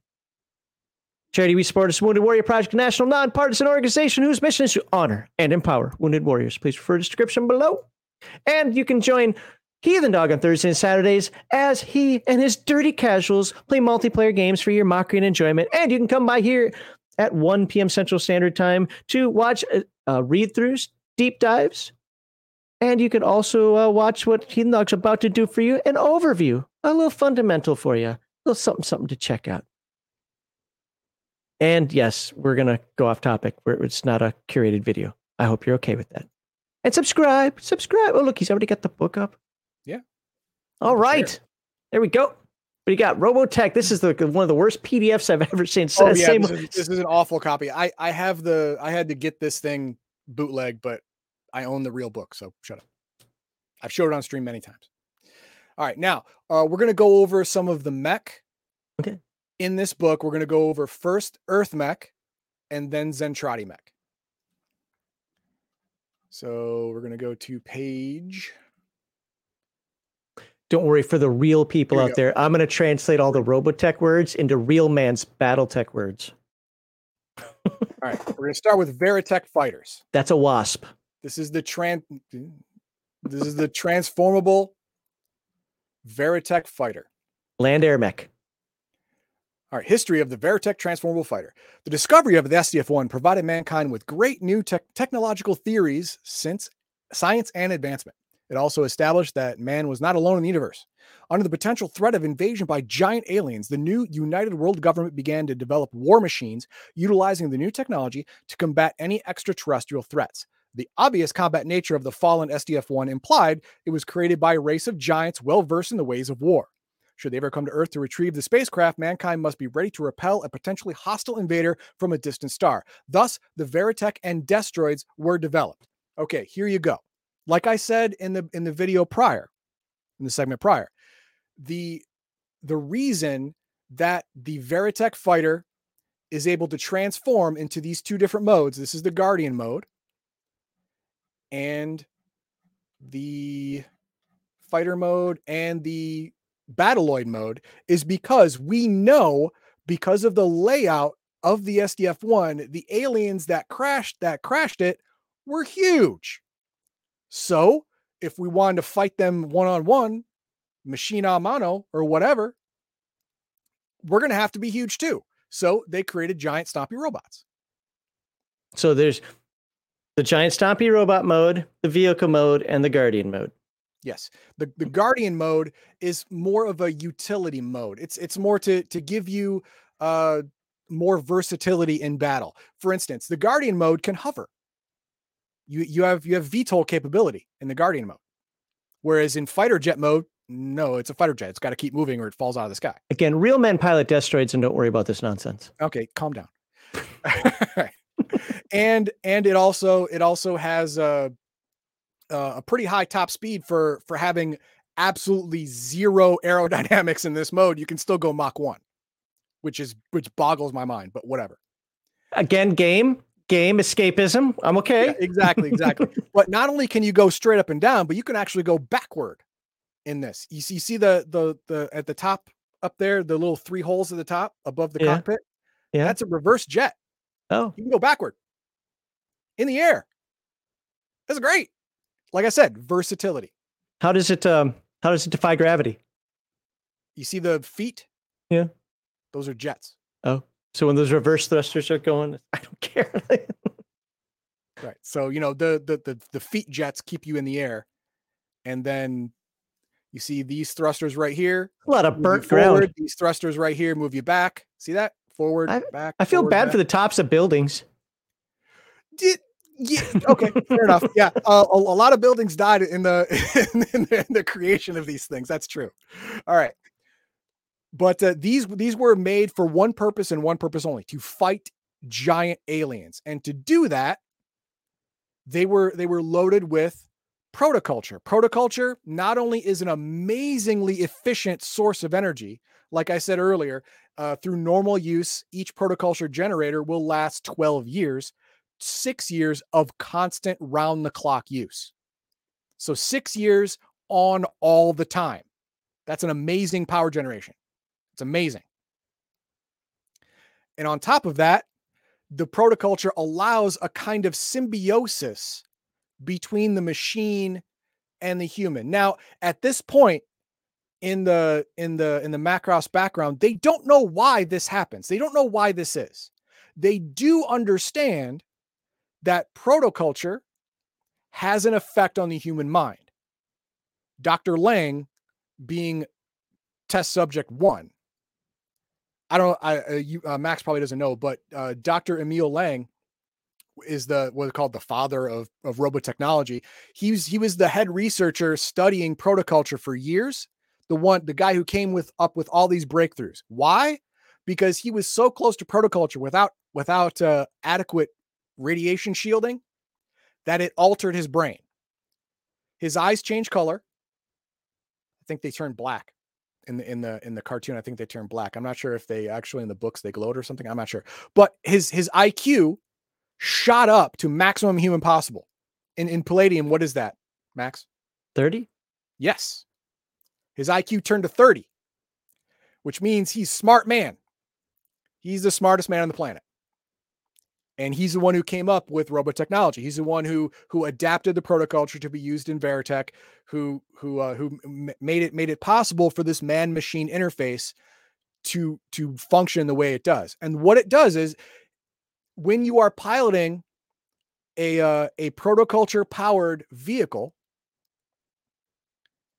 you have a psychic link with the machine. It's kind of like uh, in in in Rifts or in Palladium in general, when you get an arm replaced with a cybernetic arm, it is attached to your nervous system, so it reacts like your normal arm would.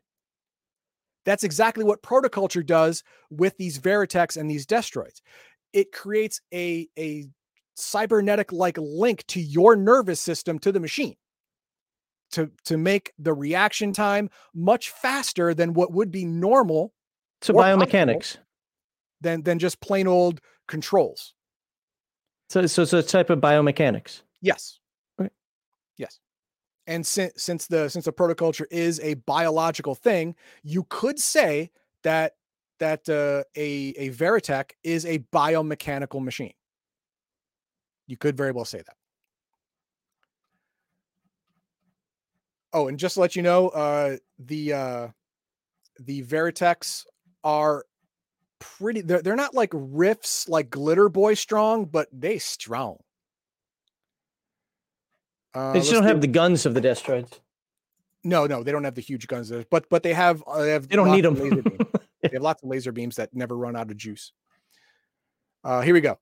Uh, the, the main body has 250 MDC. Not a lot, but well, not in a Rifts world. not in a Rifts world, but in in uh, in Robotech world, that's quite a bit. But the cool thing is the speed.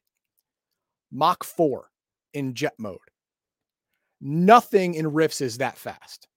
This is almost escape velocity. Almost. Just under. I think escape velocity is like 4.7, Mach 4.7, Mach 4.8, something like that.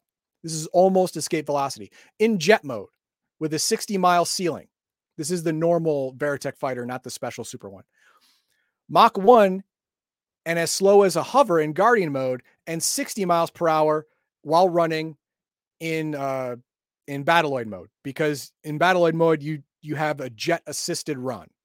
which is just you know running running pretty fast, but you still 60 miles an hour space. But but Mach 4 is no joke. Mach, Mach 4 is you're in you're in range and then you're not.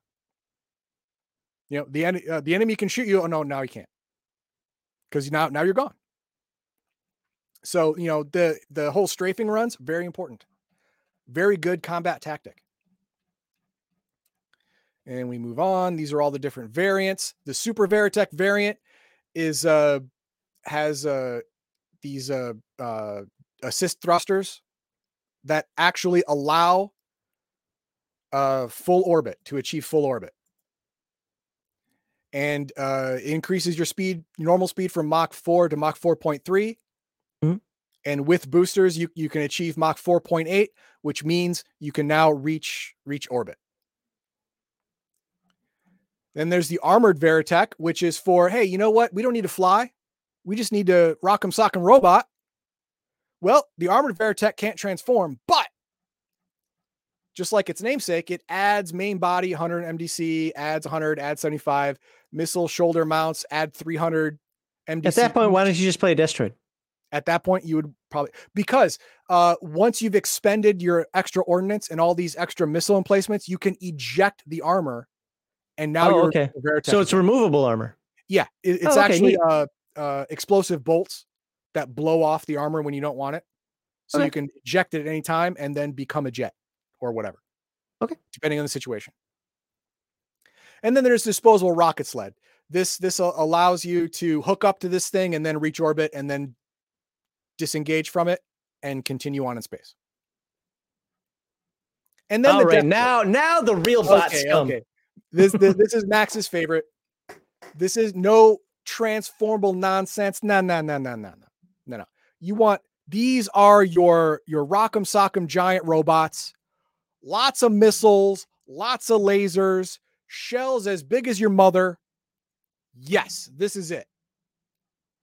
And this is the picture. This is it right here. This is one of them. The The Excalibur. war the Warhammer, yes. Okay. And the Gladiator. The Archer, yep. Okay.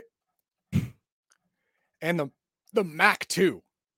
We don't have a name for that one. There you go. The the Mac 2 is a monster. These four behemoth. guns right here, the, these are these are uh, basically each one of these is a battleship uh, gun. These are huge. And then uh, the, these these lasers right here, these are uh, you know almost almost one of these each one. So this thing has a whole lot of firepower. It's not very fast. No. As you can probably tell by looking at it, it's pretty slow. But when it, whatever it shoots dies. Has the decency to die. Because surviving this is like a is like a glitch in the matrix. What's its main body? The Mac 2 main body is 400 MDC. That's it? Oh, That's it. I thought it would be higher than that. But uh, depleting the main body will shut the mech completely down. Nope. Uh, it and it has a fusion reactor. None of that protoculture nonsense. This is a stompy robot. The way God intended. the way God intended. Four 40 centimeter automatic cannons. All that can be fired two at a time or four at a time. Range of 12 miles. Then the tri laser cannons. These are these right here. The arms, Why isn't it falling arms. forward? Yeah, quote unquote arms. Who, Uh, who drew tri-laser that? cannon. That thing's like, ee, boom. I know, yeah. Volleys of three. Triple barrel anti ground missile launchers. It hates the ground. it well for troops that are on the ground definitely hates them definitely hates them those guys can suck it and then we have the the Raidar X The rifleman. yeah okay uh, this is this is your command and control uh frontline deal yep there he is spartan this is Um, basically a a forget the name of that one. semi-mobile missile platform that's what this is you open up and then you unload Longbow. dozens and dozens of missiles on everybody and they all die. And then we have the regular vis- the armored, the armor space platform. This is a, a near Earth orbit platform. uh, has has guns, but these were taken out in the first like five minutes of, of the Zentradi invasion. One of them was completely destroyed, the other was horribly damaged. So the, these the, these are based on completely Earth Earth tech, and they were wasted all all but immediately. But they have weapons platforms and all kinds of stuff, and all, all of their missiles are are reflex warheads. Now, reflex warheads is protoculture powered missiles. Now, what this what this allows to do, it allows the missile to be even smarter than a smart missile. It gets multiple chances to hit you with lots of bonuses. It gets multiple chances to dodge enemy fire with bonuses because it's smarter than the average missile. Then we have the Lancer space fighter. This is your your space jet. Again, based on completely Earth technology, so radically inferior to a to a Veritech.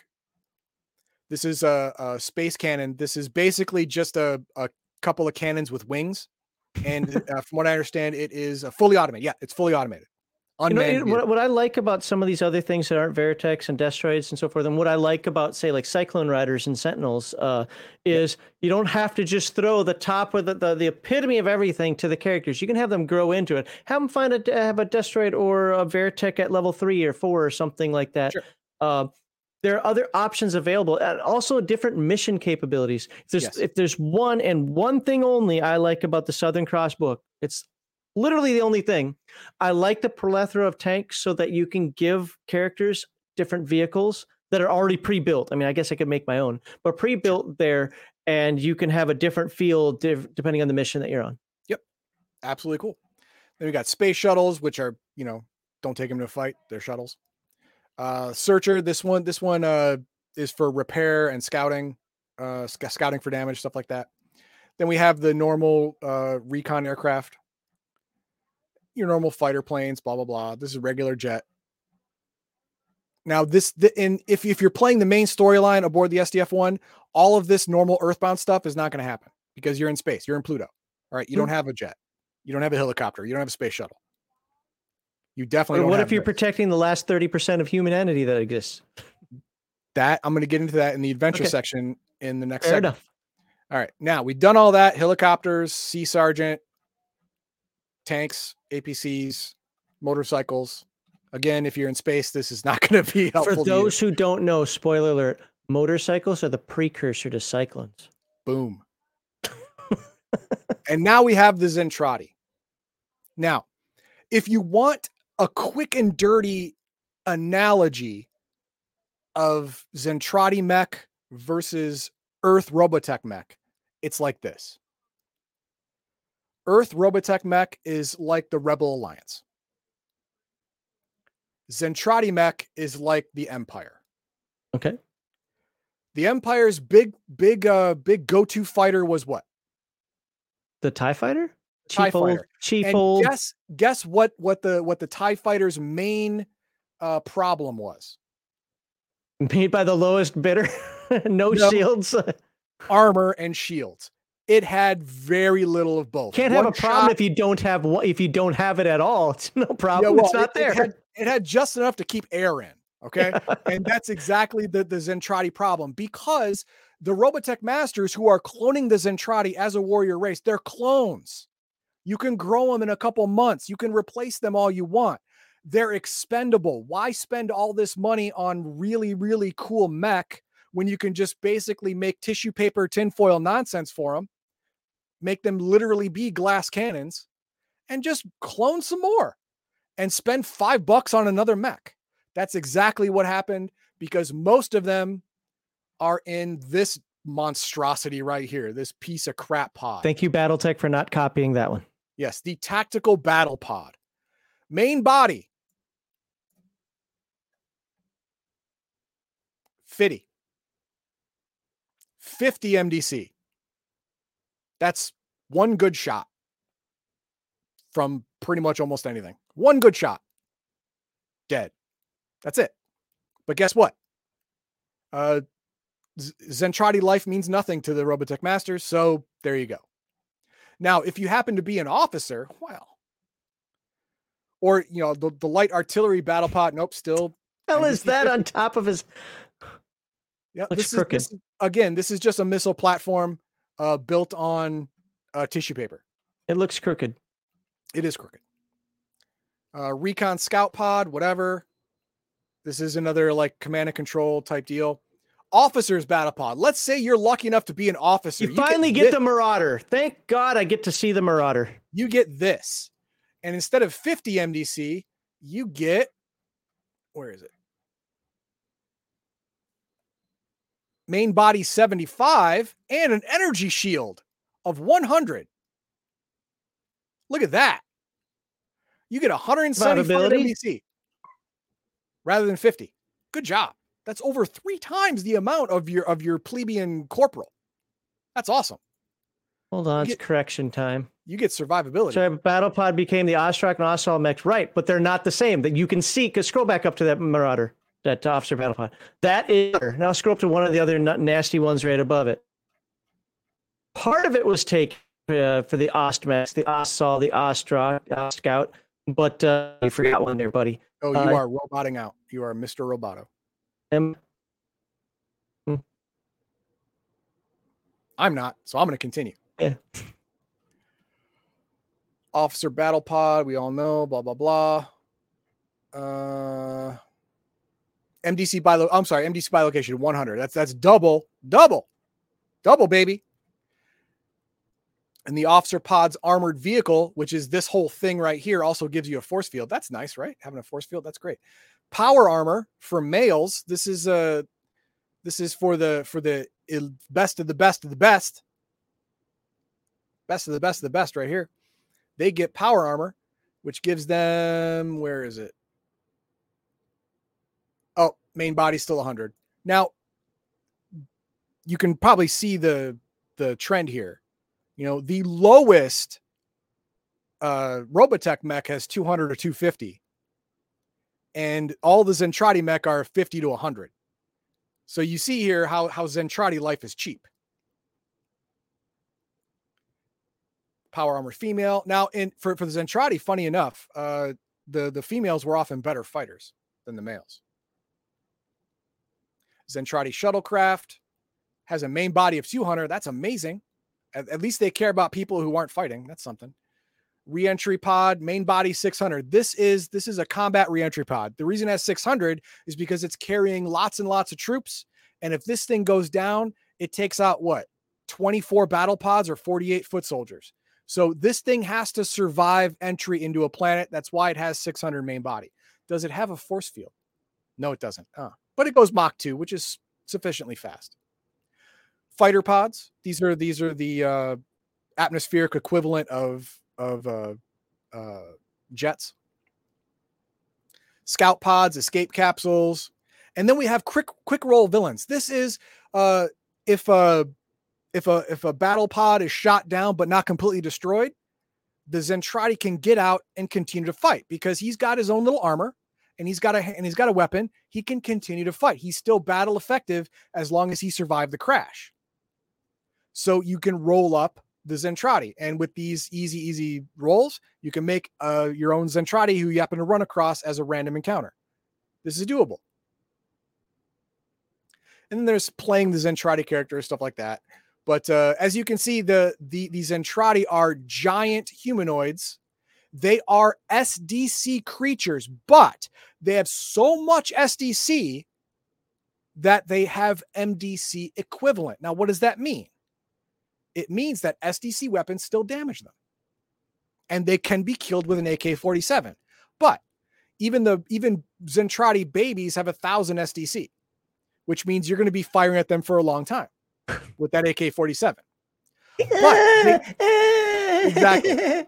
But they have so much SDC is that they do not automatically die from one MDC point. They have equivalent mega damage. They want to make that clear with this book. They have equivalent mega damage, although they are SDC beings.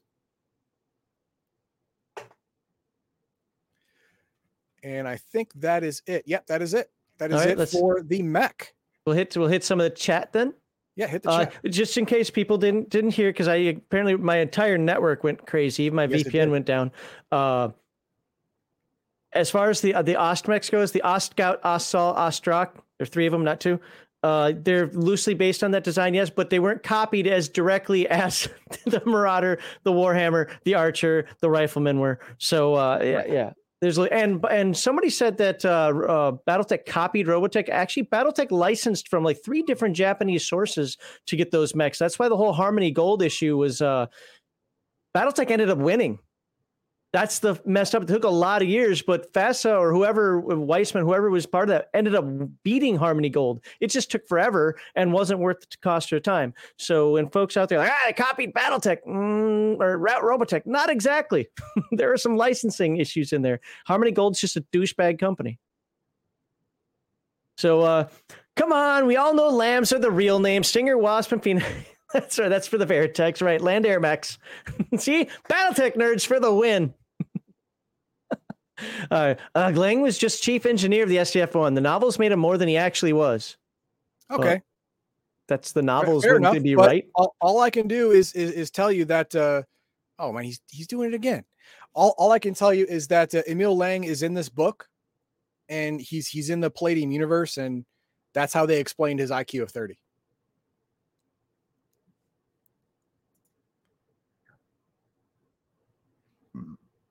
Excuse me. That happened okay. again. I don't. What the? You're you're here and not here at the same time. How did that happen? I don't know which one's me. I think this one's. There we go. There you go. All right. That was freaking me out, dude. I just went popped. And, Oops, something went wrong. I apparently I'm having some problems right now. So, all right, what's next? Where are we? The real difference between Robotech and Macross is Macross. We get to see Minmei's ass in the chair. Who wants to see cartoon butt? That's okay. Max Max is gone. All right, next one. Legion Myth uh, just went and got my second edition Robotech book.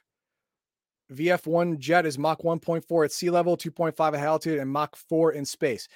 Hey, second edition Robotech book, fine. This is the first edition book that I'm doing, and you and you you saw that it was Mach 4. It didn't do is Mach 4 in atmosphere. I get it. If there's, there's a revised version or a, a you know second edition version, that's great but uh, that's not the one we're doing. Uh, the Lancer 1 is actually 200 meters long warship called the Oberth class destroyer. Okay. See how long I stay in this time. Thank you. Uh, Legion Myth, uh, reflex warhead is just Japan trying to have nuclear weapons, but not not have them because sensitivity by Hiroshima and Nagasaki, it made up word that made it seem non-nuclear. Yeah, fair enough. Fair enough. I get it. If I drop out again, I'm restarting everything. So okay. I might be back for a while or end the show. I don't care. Fair enough. okay, crafty. Uh, when you clone your army, who cares about how many pilots you lose? Exactly right. The only thing you have to worry about is do you have enough guns and bullets and beans to make them effective? And the re- the way to do that is to you know skimp on their on their armor. It makes it cheaper to build and cheaper to manufacture and faster to manufacture. That's exactly what what's happening. Uh, there, there have been a few comments. I'm going to hit one of them up from the the Rumble side, but there's also said in some of the chat over here. Um, paraphrase paraphrase in different ways. It says the second edition was heavily changed from the first to try and make uh, to be more accurate to the lore put out by Harmony Gold. Uh, Okay. Okay. Cameron said, uh, you so need the Zentradi source book just oh the major warships yes that that's one of the things that the original book the macross book does not have is uh the the Zentradi warships uh battleships and higher this book doesn't have it but it, it does spoil it in this book it does say hey we're going to bring up the the Zentradi uh book later on and it'll have all the battleships and and uh, flagships and fleet ships and stuff like that. So yes, we don't have a whole lot of uh, whole lot of, but to be fair, for the purposes of of this storyline, you don't need it because you weren't super attacked by by the Zentradi war fleet because they didn't want to destroy you.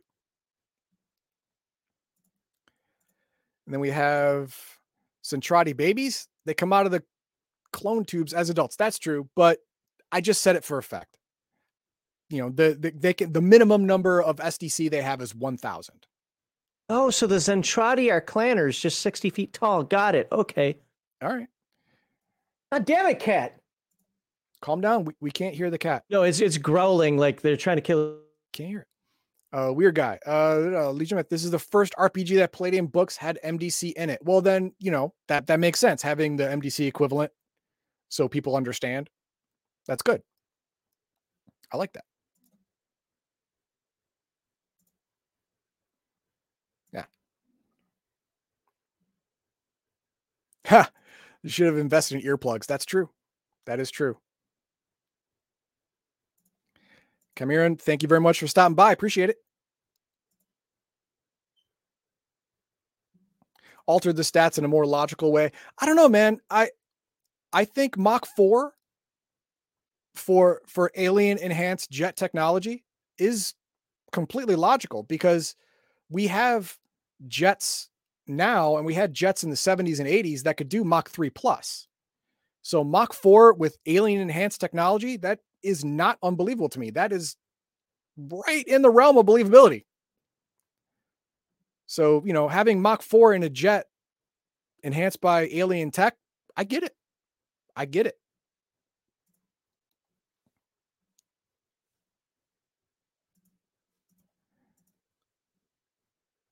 All right, and uh made the monster in Battletech. That's fine.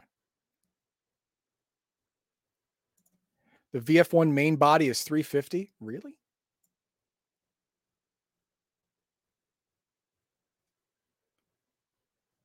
Scrolling, scrolling, scrolling. Veritech Fighter. Uh, I'm going to say no on that.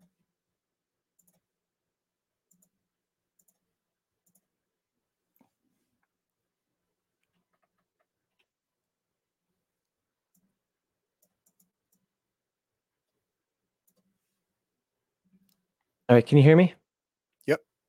Okay, this isn't network anymore. This is now browser. Okay. So I don't know what's going on. Um so where where are you right now? Uh, weird guy said the VF1 main body is 350, and that is not true. Yeah, that might be in that other book. They, apparently, there are like two other books. A Zentradi book uh, coming Yeah. posted. Yeah, the uh, um, increasing the MDC of of the of the Robotech stuff is making it more in line with Rifts technology. What is second edition? Is that Sentinels? I don't I don't know. I don't have it. I never. Because as never far as. I'm aware, there's no second edition of Robotech unless Sentinels is considered second edition. And I know that there's a big, uh, big, uh, uh, we'll call it fight between if Sentinels is good or not. I like Sentinels as far as playing. I don't care about the storyline. I actually played that more than I did the original version. I played a Cyclone uh, Rider and a Destroid Pilot. But uh, Yep. Else, where is 2E? I mean,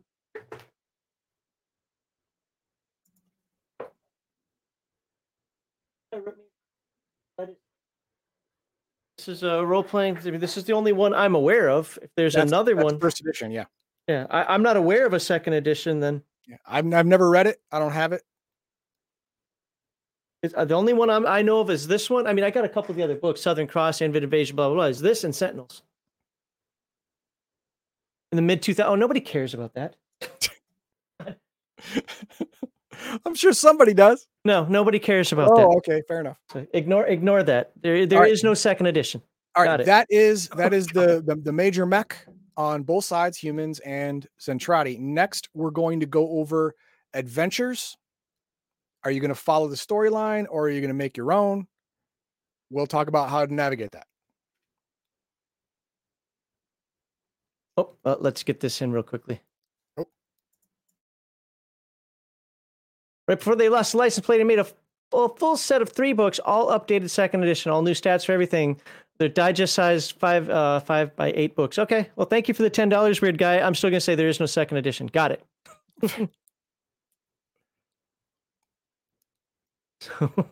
Okay. I do appreciate do appreciate the donation and the clarification for people. If I'll put that up there again for people who want that clarified. And then uh Oakley Dokley. All right, finally, we wrap this up today with Robotech Adventures. What kind of adventures can you have? What kind of adventures do you want? Where are those adventures going to take place? And what are those adventures going to involve? All or none of that is going to be discussed by Heathen Dog right now. So, all right, Heathen Dog, what do you got for Robotech Adventures for us? Will people subscribe, like, and share? All right. Well, there are several possibilities you, you can do. And but before I get into these random tables, uh, the, there's two main schools of thought when playing Robotech and what path you want to take with your adventures. The first one is to have your characters be aboard the SDF 1. You don't have to be with the main, you don't have to be a main character and you don't have to be with the main characters. There were lots of Veritech pilots. There were lots of Destroid pilots. There were there were lots of mechanics. There were lots of people on question. that ship that weren't main characters. Got a question for you. Yeah. How are so many Veritechs made if protoculture came after like the destruction of the planet or whatever? What are you talking about? Or, or, or am I mistaken on the timeline? You're you're mistaken on the timeline. Oh. See, uh, the, the SDF one has one of the only uh, uh, furnaces in the in the universe in, in okay. the in the galaxy or whatever. It actually creates protoculture. So they they just siphon off from the main amount to put into the batteries that they plug into the plug into the Veritechs. Okay, and there's enough resource mining on Earth to still to create all, all these metal. Yeah, the whole the whole world got together and did this because they were collectively okay. scared of alien threats. Okay, I mean, I'm not trying not trying to be really pedantic, but they're just curious as to how all these Veritechs all of a sudden got made when half the Earth was destroyed. But okay, makes sense. Yeah, you can be with the SDF one, like I said. Uh, you don't have to be with the main characters of the story. You can be, you know, a leader of your own squadron or in a different squadron and it's fine. And you can still re- re- uh, travel to Pluto, repel the Zentradi forces, uh, the tribes and tribulations along the way. There's lots of stories because remember, uh, in the uh, in in the uh, in the books and the and the and the TV show, there's a whole city inside the SDF one now. So there's lots of role playing just that and there's lots of combat when you're fighting off constant Zentradi strafing runs and and debilitating attacks, stuff like that.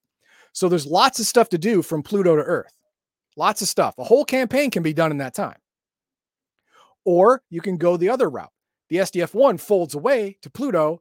Most of the of the Zentradi follow, but the Zentradi that are left behind to monitor the Earth actually land, creating a beachhead and you are one of the remaining Robotech forces on the planet defending the planet from this invasion. Now it's small scale, and the Zentradi in orbit don't have clearance to bomb the planet. So you are you are defending the borders of, of your world from this beachhead invasion, and you can have an entire campaign doing that. And that and that's kind of what uh, what these adventure scenarios really fit better into. As Are there see, any non-combat ones? Like I want to play on Robotech Earth for whatever reason, but not focus on the fighting. Then you want to LARP. You should probably go somewhere else. Fair enough. I was just right. curious if there's something else. All right, this is your your normal D100 nonsense. You roll it, and uh, you you encounter a reentry pod with 3D4 tactical battle pods, four you know 46 miles away, one recon scout pod. You got to deal with that uh, you roll a 43. You get you find a, re, a recon scout pod, which will summon 2d4 tactical battle pods unless it is destroyed within one melee. do that. You roll an 86. Large patrol. 2d4 tactical battle pods, 1d4 light artillery battle pods, one officer's pod, one recon pod, one heavy artillery pod, and 44 foot soldiers. Hostile. No kidding. Really? They're not selling cookies. What? They're not. Fifth column. Come on. Ah, sure. Okay.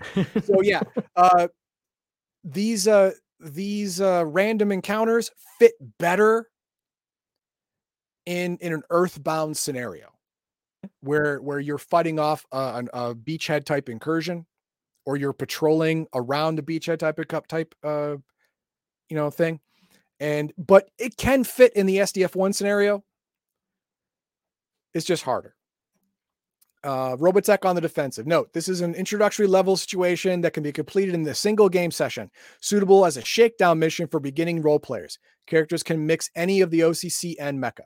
Okay. This is your starter adventure. Every book has one. A starter adventure made specifically to not only be quick, but easy and encompassing many of the important rules. So you get a feel for it. It's always recommended you do this first, and that's fine. And then we have glossary of terms, stuff like that. But it's really up to the the game master to run the adventures. Like I said, there's the sample adventure, and that's pretty much the only one in this thing. The other one is the scenarios, which you can roll or choose from. But it's the game master's job, and this book is very light. I mean, it's not a not a big book. No, no, not yeah, at all. There, there's only 114, uh, about 100 total pages of useful useful pages. Yeah, about 100 Oh, oh, I'm sorry. I was looking at the mecha. I thought you it's 110. 110. Okay. According to this, yeah.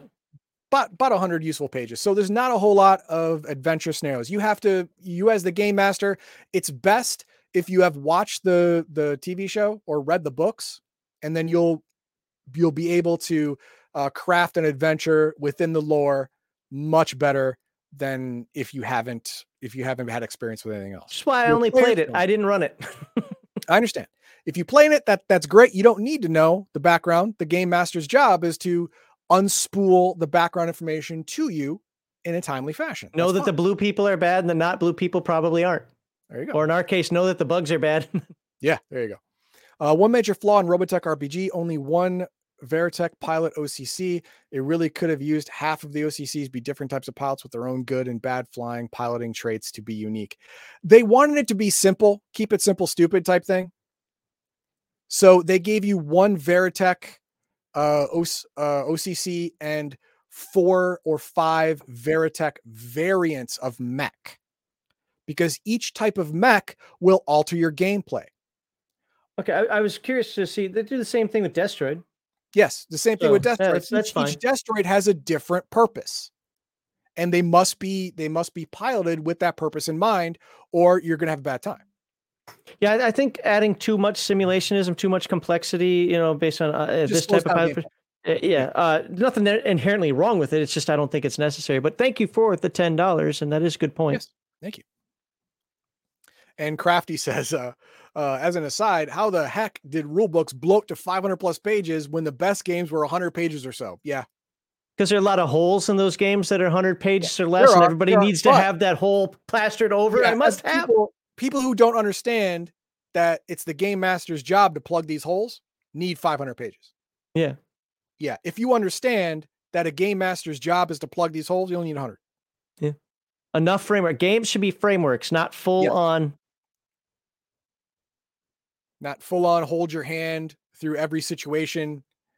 No, you don't need a rule for every situation. You need a rule for common situations and then a framework for all the yep. others.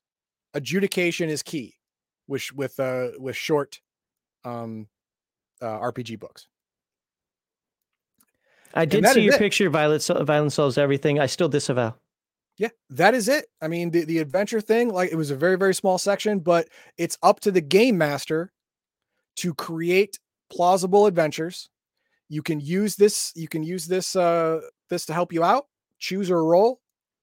But again they're very light on the adventure things because they they expect the game master to understand the timeline having watched the uh the anime or the cartoon or having read the books Someone i think this is i think this is absolutely intended in palladium's version of the game if you know how missiles work that's yeah that's that's kind of how the games play yeah Ooh, missiles yeah, miss, missiles are no joke. Uh, this this actually started the whole missile thing where volleys volleys happen in a certain way. Uh, it, it started here where you cannot dodge a volley of missiles of four or greater. You cannot dodge. They're going to hit you. The only I'll thing you do is shoot them down. When it comes to combat, as far as Palladium goes, Robotech was some of the most fun combat over Rifts, even TMNT without uh, uh, the changes I make to it, uh, what you know, Palladium Fantasy and so forth. I'm not saying any of it's bad, but the combat in Robotech to me ended up being the most fun, both when I was a Destroid and when I was a Cyclone pilot. Yeah, Yeah, and it, it's it started the whole thing where nope, oh, they're they're shooting 17 missiles at me. Okay, I'm gonna try and shoot it down. I'm gonna try and shoot the volley down. I missed. Okay, well, I'm gonna put my put my arms in front so the arms take the damage first, and then my main body takes it, and hopefully I live. it started with Robotech. That that that technique started here, and the way missiles work started here. For mega damage missiles, the way it worked started here. Well, the good news is, since this was a short segment, I had to close everything out. I know. So, so give me. You, now we have time for the comments. Yeah, we have time for the comments, but I have to get them back up. I understand. So go ahead and and dance for the folks while I uh dance, you monkey, dance. Uh Sargon says uh Palladium loves scale creep like yeah. Yeah. Yeah. yeah. There, yeah, there's no way that, around that. that. That's truth. Uh, this was the game that uh, led to Rifts. It was just a direct copy of the Robotech rules to be used Rift Robot. Yes, just add magic and you have Rifts. Yeah, basically yes. This is this is Except for you can magic. follow these rules. yeah, the Rifts without magic. And when you get hit, you do that very anime thing of taking the hit but being dragged backward by the force. You want to be cinematic, yeah. And th- this was a Rifts. Palladium in general is a cinematic game. You know, you want you want as much flavor as possible to have to you know make it make it make it cool. That's basically it. You want to make it cool. All right, so let's see what kind of comments you got about your Rift source book. Right. You know what's hilarious? There's what? one comment you got across the board. I think literally every person who posted a comment put it in there. Okay, that's not true because we're going to find a couple here because I, I, specifically looked for ones that didn't put it in there. But let's stop hey, one of these days the ley line open random rift and nothing but candy will spill out. One day. My response was that's that's dirty DB candy though. Yeah, yeah, you, you can't trust it. you, you, can't trust that candy. Was it Halloween World? That there's razor blades in that. Right. Oh, my network's going down again. Yes, it is. Uh, if I'm still here, uh, sourcebook. Yeah, I'll, I'll go ahead and read it. You just uh, flip through it. Also, yes, uh, cover sourcebook one it's actually kind of important to the setting. Yes, it is explaining Archie and the whole process and tribes and tribulations throughout the dark ages and the 100 years, you know, the 300 years since the, the great cataclysm. You know, it is. I get it. I just wanted to start with mechanoids because it was symmetrical. That's all. Comment two. Keith Hunt says this book was freaking awesome. I spent forever just looking at the artwork as a teen. Yeah, fair enough. Love the image of the thin men and robot. I'm gonna say robots or Roops. I don't know what that what that could be short for from inside. The mechanoids rocked in Rifts. Hmm. Really like to see what Kevin was going, new version and been working on. Oh, hope Chuck Walton has been doing some artwork for it. That guy does very detailed work. Oh. Yeah, I, I think the comment, I don't know if it was to him or somebody else. I wrote the comment in there that actually after you going through, because the mechanoids, the, the the first, I've got the mechanoid trilogy, right? But I'm kind of like, eh, I got it. Actually, after going through this one, it, it elevated on my priority list of source books to get. I like what it offered. Yep. But not everybody did. Fair enough. The, uh, I, I think my network's good now. We'll see. Okay. The worst part about this book is how they made mechanoids not just unkillable, but unfightable. The smallest killbots can operate at an altitude of 2,000 feet, and the effective weapon range is 2,000 feet. Only four of the handheld weapons in the original Rifts book can fire that far, and two of them are juicer rifles. SAMAS power armor can only reach an altitude of 500 feet. Mechanoid's troops get variable laser rifles specifically to kill glitter boys. This isn't power creep. This is power skyrocket. Might as well create a team of Cosmo Knights to have any sort of effect. And that's and I understand that that you can feel some certain ways about that, but that was purposeful because the mechanoids are one of the one of the seven great threats to Rifts Earth. They they are meant to be able to destroy the planet. So they were they were made OP. So That's, how do you then? I know you talked about adventures last time. So how do you set up a scene scenario environment where players meet the mechanoids and can fight them? You have to get them early. You, you have to you have to get them be, before they they get Archie's R and D industrial complex online, so they they so they haven't made more of themselves. They haven't made more robots. They haven't re- repaired their spider fortress, and you have to stomp them out like bugs, quickly and efficiently. Surprise strike. There there is no honor in combat. Hit him from behind, kick him in the nuts, whatever you got to do. If if they have giant range, if they can shoot you from 2,000 feet, you can only shoot them from 500. Make them come to you. Hide behind their friends. Make In them a cave. through their buddies. underground. Uh, or change your stats, apparently. Um, now, there, there are actually legitimate ways you can change some stats. What if a mechanoid was already hurt? yeah, damaged. And that that that is one of the ways you can do it in that in the in the book. They were in a firefight when they came through the rift. They were damaged. All of them can be damaged in some fashion. All of them, not all of them have have their weapons. Some of their weapons are destroyed. That's entirely plausible from the story laid out. You can do that. Exactly fine. That's great. Oh. All right. There we go. Those, I mean, obviously there are other things, uh, sky cycles. I mean, it also depends on what books you have too. You Yeah. know, there, there are things that people can talk about. Like, I don't know what that is. It's not my game because I don't have the book for it. And uh, as a game master, I'm not required to have the book for everything. That's true. But a Cosmo Knight will do it. Yep. What is a Cosmo Knight? Oh, it's uh Thor. Oh, oh, Thor and Silver Surfer rolled into one. all right. Get rid of that. So we are finally on to segment three. And we can do this quickly. Oh, so you're gonna be talking about that next week. All right. So uh segment three. Do you want do you want to mention a little more about it or are you good? Uh, yeah, I'll mention a little more. I, I'm I'm going to talk about Mage the Ascension. This book is big, bigger than the last books I've done, so I'm going to glance. I'm going to bounce around quite a bit. The main thing is the magic. People say, "No, Ars Magica is the greatest mag." No, no. Mage the Ascension has the greatest magic mechanic of any RPG ever. If you don't think so, you're welcome to be wrong. I can't stop you. Just stop by next week and I'll show you why. as long as your GM can keep it under some sort of not not control, can handle the rotes. Yes.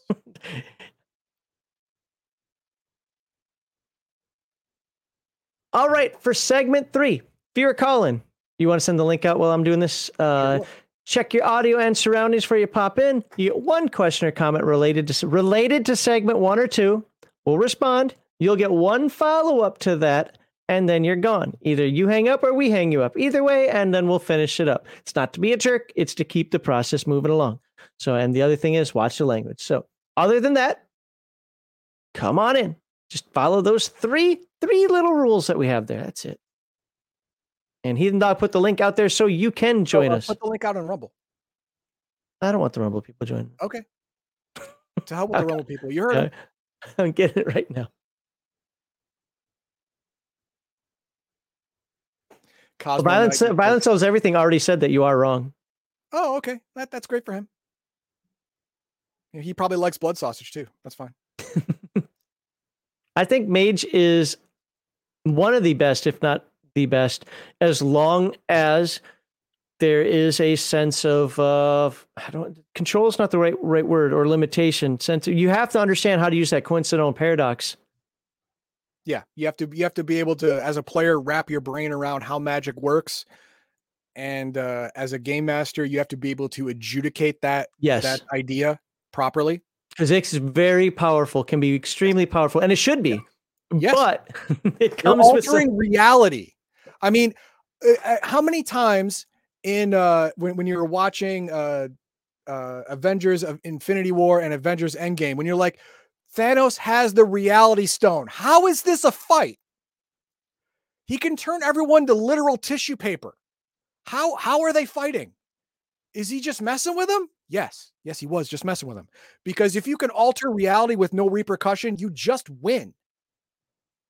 Well, in Mage, magic is literally altering reality, but there's repercussions. So you don't just win. You got to be smarter than the average bear.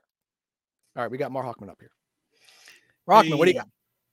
Uh, well, uh, I, I kind of sort of posted this in chat earlier, Okay. but the, uh, the the comment about doing the uh, uh, scenario where it's like that one episode of the uh, a TV show where you're you're doing your thing as a group of Veritech pilots, and Breetai decides it's time to kick your asses. Yeah, that that's entirely that that that could be a whole, you know, one to three day adventure in your campaign. You you get you get targeted for for doing well. I mean, it, it happened to Max Sterling, it happened to Rick Hunter. They got specifically targeted by by uh by leaders in the opposition army because of their of of their constant successes. And you as a group could be targeted because of your success as well. And that and that that, that right there is is a is a really good hook to bring you into different situations. I mean, uh, like well, one thing I was specifically thinking of is that scene where Breetai literally rips apart a Veritech with his bare hands. Well, Breetai was a, a very very above average Zentradi. I mean, you you you you saw the SDC chart where the bottom was 1000 and the top was like 3600. He's the top. He's the Hmm. top. All right. He's top of the top. Thank you, You- Mar Hockman. No, no, uh, you, you you can finish answering his thing, but that was Okay. follow up. So Breetai did not become the the supreme fleet admiral for no reason. All right, he was a very successful clone. So yeah. Hey guys. hey, weird guy, what's going on? I, I see you got the right picture today. Yeah, That's- well, that's- it's my, that's both my Jetfire. icons are VF ones. That's that's Jetfire. Yep. Yeah. No, it's a Stinger Lamb. No, oh, there you go, Stinger Lamb. That's actually how I bought my RPGs is because we had the BattleTech games and we're like, wait, there's this Robotech Okay. game. It's got the same machines. I, I played but- Robotech and BattleTech at the same time, and Nope. I I like BattleTech more because BattleTech was gritty and Yep. Robotech was dumb ninja robots. So my Maybe question do is, is about Yeah. game mastering this thing. Okay. I think Macross and Robotech in general has only a limited amount of things you can do because it's like, okay, we're gonna go on a military mission. All right, oh, we get back. All right, what's our next thing? We go on a military mission and blow stuff up, Mm. and then it just ends up being rinse repeat. So Nope. we found going in this game to be it was fun for a while, but then we had to go to Rifts because this just became uh, repetitive. I understand that. I understand Yeah. that, and and that is lack of imagination on the game master's part. The Thanks, because that's me. Okay, Well, when, when I'm- were you doing it? Because I, I had the same exact experience as you. We liked it at the time, but I was also in junior high and senior high. Yeah, I think it was eighth grade, and I was Okay. Okay. game. This is the first game I ever played. Just Makes like sense. Max. Well, guess what? Uh, an, an eighth grade game master is an eighth grade game master. I don't care if you're a genius or an idiot. You your your life experience is limited. You're not going to be able to push through certain boundaries. I get that. That's fine. But we're older now, and we we can think on our feet more. And if you're aboard the SDF one, you have all of Macross City there with you. That is all kinds of role playing. You you you you can have uh, the the player characters create uh, relationships with the townsfolk. Uh, you you can have an attack on the SDF one that cuts them off from their from their mech, and instead of fighting the Zentradi outside, they actually help with damage control and saving civilian populace on the inside. You know, saving kids from burning buildings, uh, pulling people out of rubble, dressing wounds, stuff like that. You you can add in add in all kinds of stuff, and uh, on the way back from Pluto, you're crossing through a couple of asteroid belts. Hey, you know what? We need to mine for some resources. We need water. We're running out of water. It's been a couple years. We need water. Okay, you have to go out and mine asteroids for water or for tungsten or for copper or for And make a whole bunch of sci-fi tropes with that one. That that you know infect your your Veritech now it won't transform or yeah, whatever. Yeah, you can do all kinds of stuff with that. But you know, and and then of course, you know, you can have a, a raiding party hiding in the asteroid belt because Breetai's smarter than you. Duh. And he knew you were going to do that, and then you get attacked. You know, all kinds of all kinds of stuff is possible, but if you're not old enough or experienced enough, you're not going to be able to come up with that. That's why I said that uh, it's really up to the game master to really think out these uh, these different adventures, or else they're going to get stale, just like they did for you. Okay, what's your follow-up? Uh, just that our solution was to do other things, like we created a group of Zentradi officers and fought the Invid, We had no humans involved at all. We did Okay. that for a side thing. But other than that, it was our stepping stone into Rifts because this Okay, is just yeah. Rifts with magic, or There you without magic. All right. Well, thank you. Uh, thank you for the super chats earlier. Appreciate it, and uh, thanks for your comments. Yeah, thanks for doing this, by the way. Oh, you're No problem. Well, hey, you you helped donate to it, so Yeah, there you Yeah, I go. so thank you. All right, take care. And now we have Bruce. Bruce, you you know what our segment one and segment two are about today, right? Uh, I, I want to ask you about Mutant Chronicles for a moment. You didn't answer. Okay. Okay. realize that, right? I answer your question with a question, so that means no. Okay. Um, with Mutant Chronicles third edition, do they go into the Brotherhood very deeply or no? uh, you can make a Brotherhood character, uh, uh, and not next week's combat. The week after is Dark Symmetry. The week after that is gonna be Magic. So I'll be talking whatever's in this book about Brotherhood. I'll be talking about it there. I know it's mentioned quite a bit, and I know the Magic uh, has a lot to The play. The art. The art, yes, uh, uh, right. They call it the art. Uh, So, it's uh so yes you mean I, I don't know if it'll meet your standards that because i don't know the universe that well but yes they talk about the two brothers they talk about uh they go into the magic side of it how you have to the training for it how the, it, there's a whole different rule of dark symmetry when it comes to it yada yada do they? Uh, they're in one of the old books. The one of the they actually had a Brotherhood book actually had come out in '96 or seven, and it was a really well put together book. But if you got to the last three or four pages, you in in the margins of all of the Mutant Chronicles pre third edition books that you have now, in the margins they would have short stories. Okay. And so you could build off of those and you would get a good feel for the world. And he had a the main text the the dry ass informational text was on the real pages but in the margins you had the short stories. And in the short stories you got the story of this one bishop that he was really power hungry and he's going up the chain. And on the last few pages along with that story you've learned that there are three rotating popes that they discovered an anti-aging drug that they would rotate through, go to about age 84, fake a death, pop the drug, go back to age 26. well weren't the brothers brain- somewhat immortal in this? Like uh, there's there's some aspect of that that may be in here. Um i didn't read deeply into the story of the two brothers was durant and whatever the other other one is. And there are there is some side note. I gotta be honest with you i kind of stayed away from the magic side of this right now because when i made my character it was a blood beret for that video and everything else has been leading up to here. So i have Yeah. not read a lot of it but the, but the book is this thick man. I mean it's like I just watched your Blood Beret creation. Yeah hopefully I, hopefully I did everything right. Uh You- but when, when it comes like a lot of equipment. So where where's the brotherhood? There's uh, chronicle points.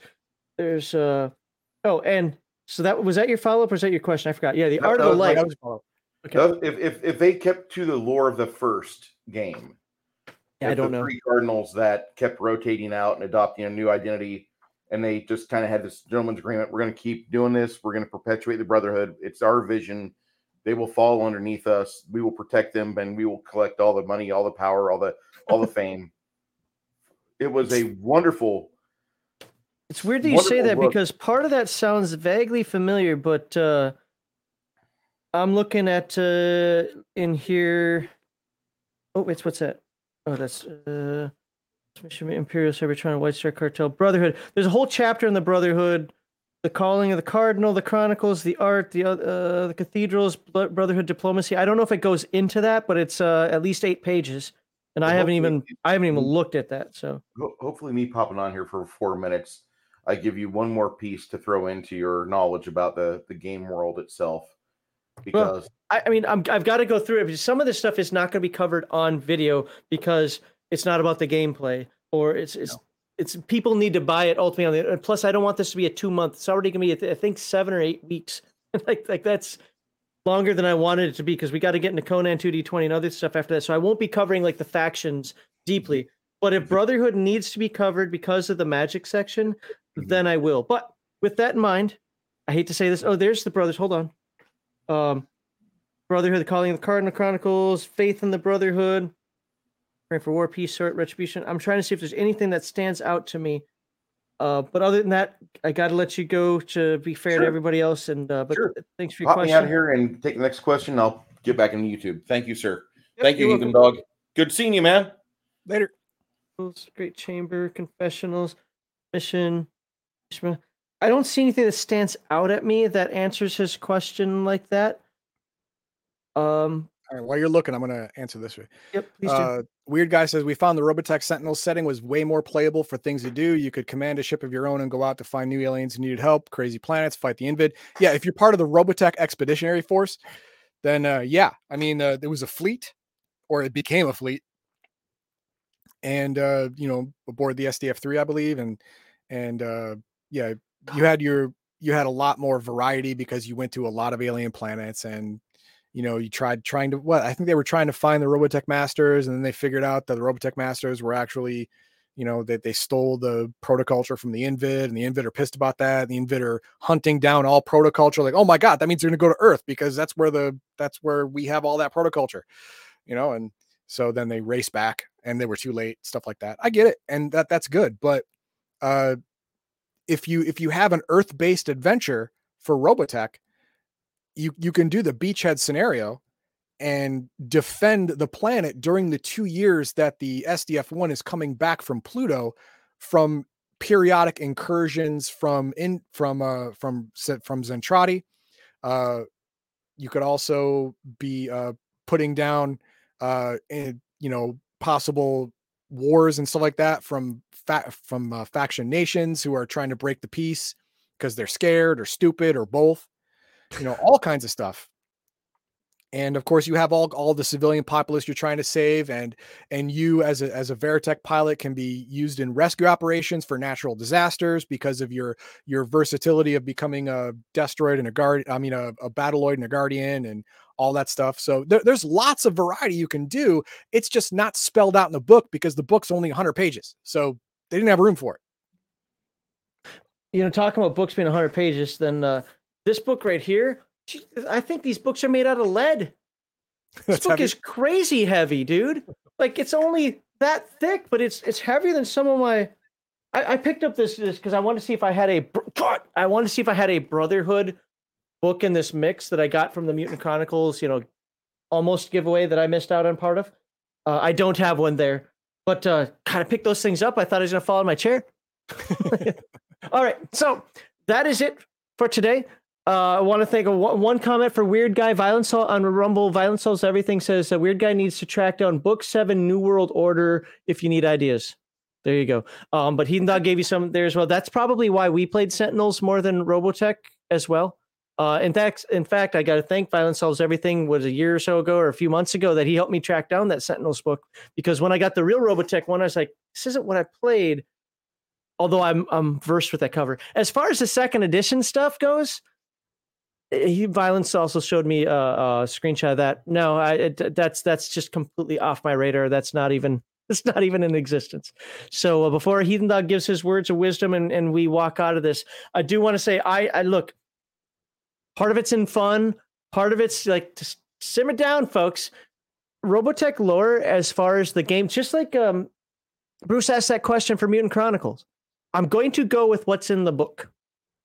The lore that he gave, while it was the the the official canon lore, whatever, ultimately we're playing the game out of the book.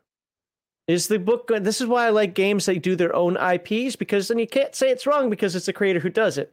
But mm-hmm. when you've got people like me, when you know a different company takes over the original IP, we're like, no, and I do the same thing. I get it. I 100% get it. But there's been this weird thing, and I'm not busting the balls of anybody in chat. I've talked about this for years. Heathen Dogs heard me say this for years. Crafty and I talked about this a long time ago, long before we ever even thought about having this this segment here.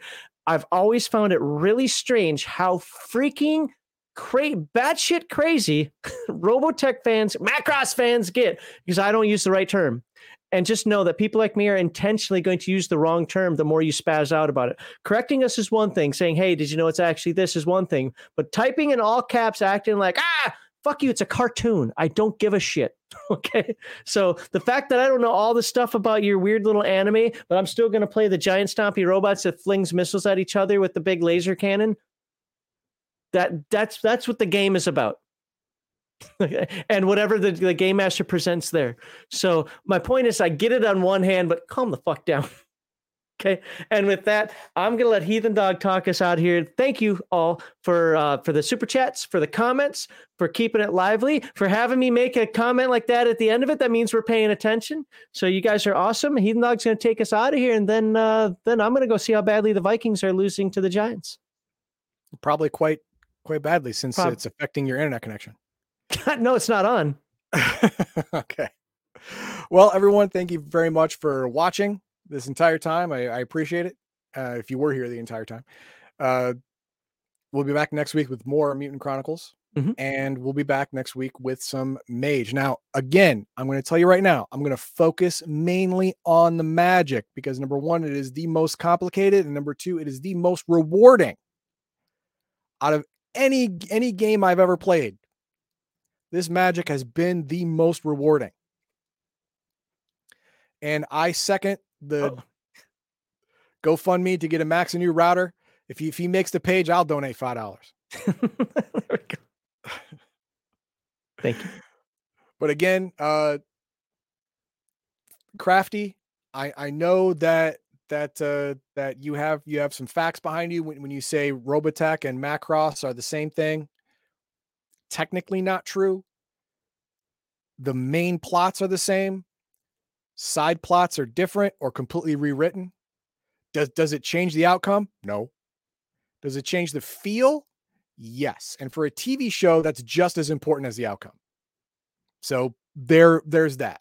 I agree with you and disagree with you at the same time for different reasons. You know why? Because I have plurality and I can hold two different thoughts in my head at the same time. we good? Yeah, we're good.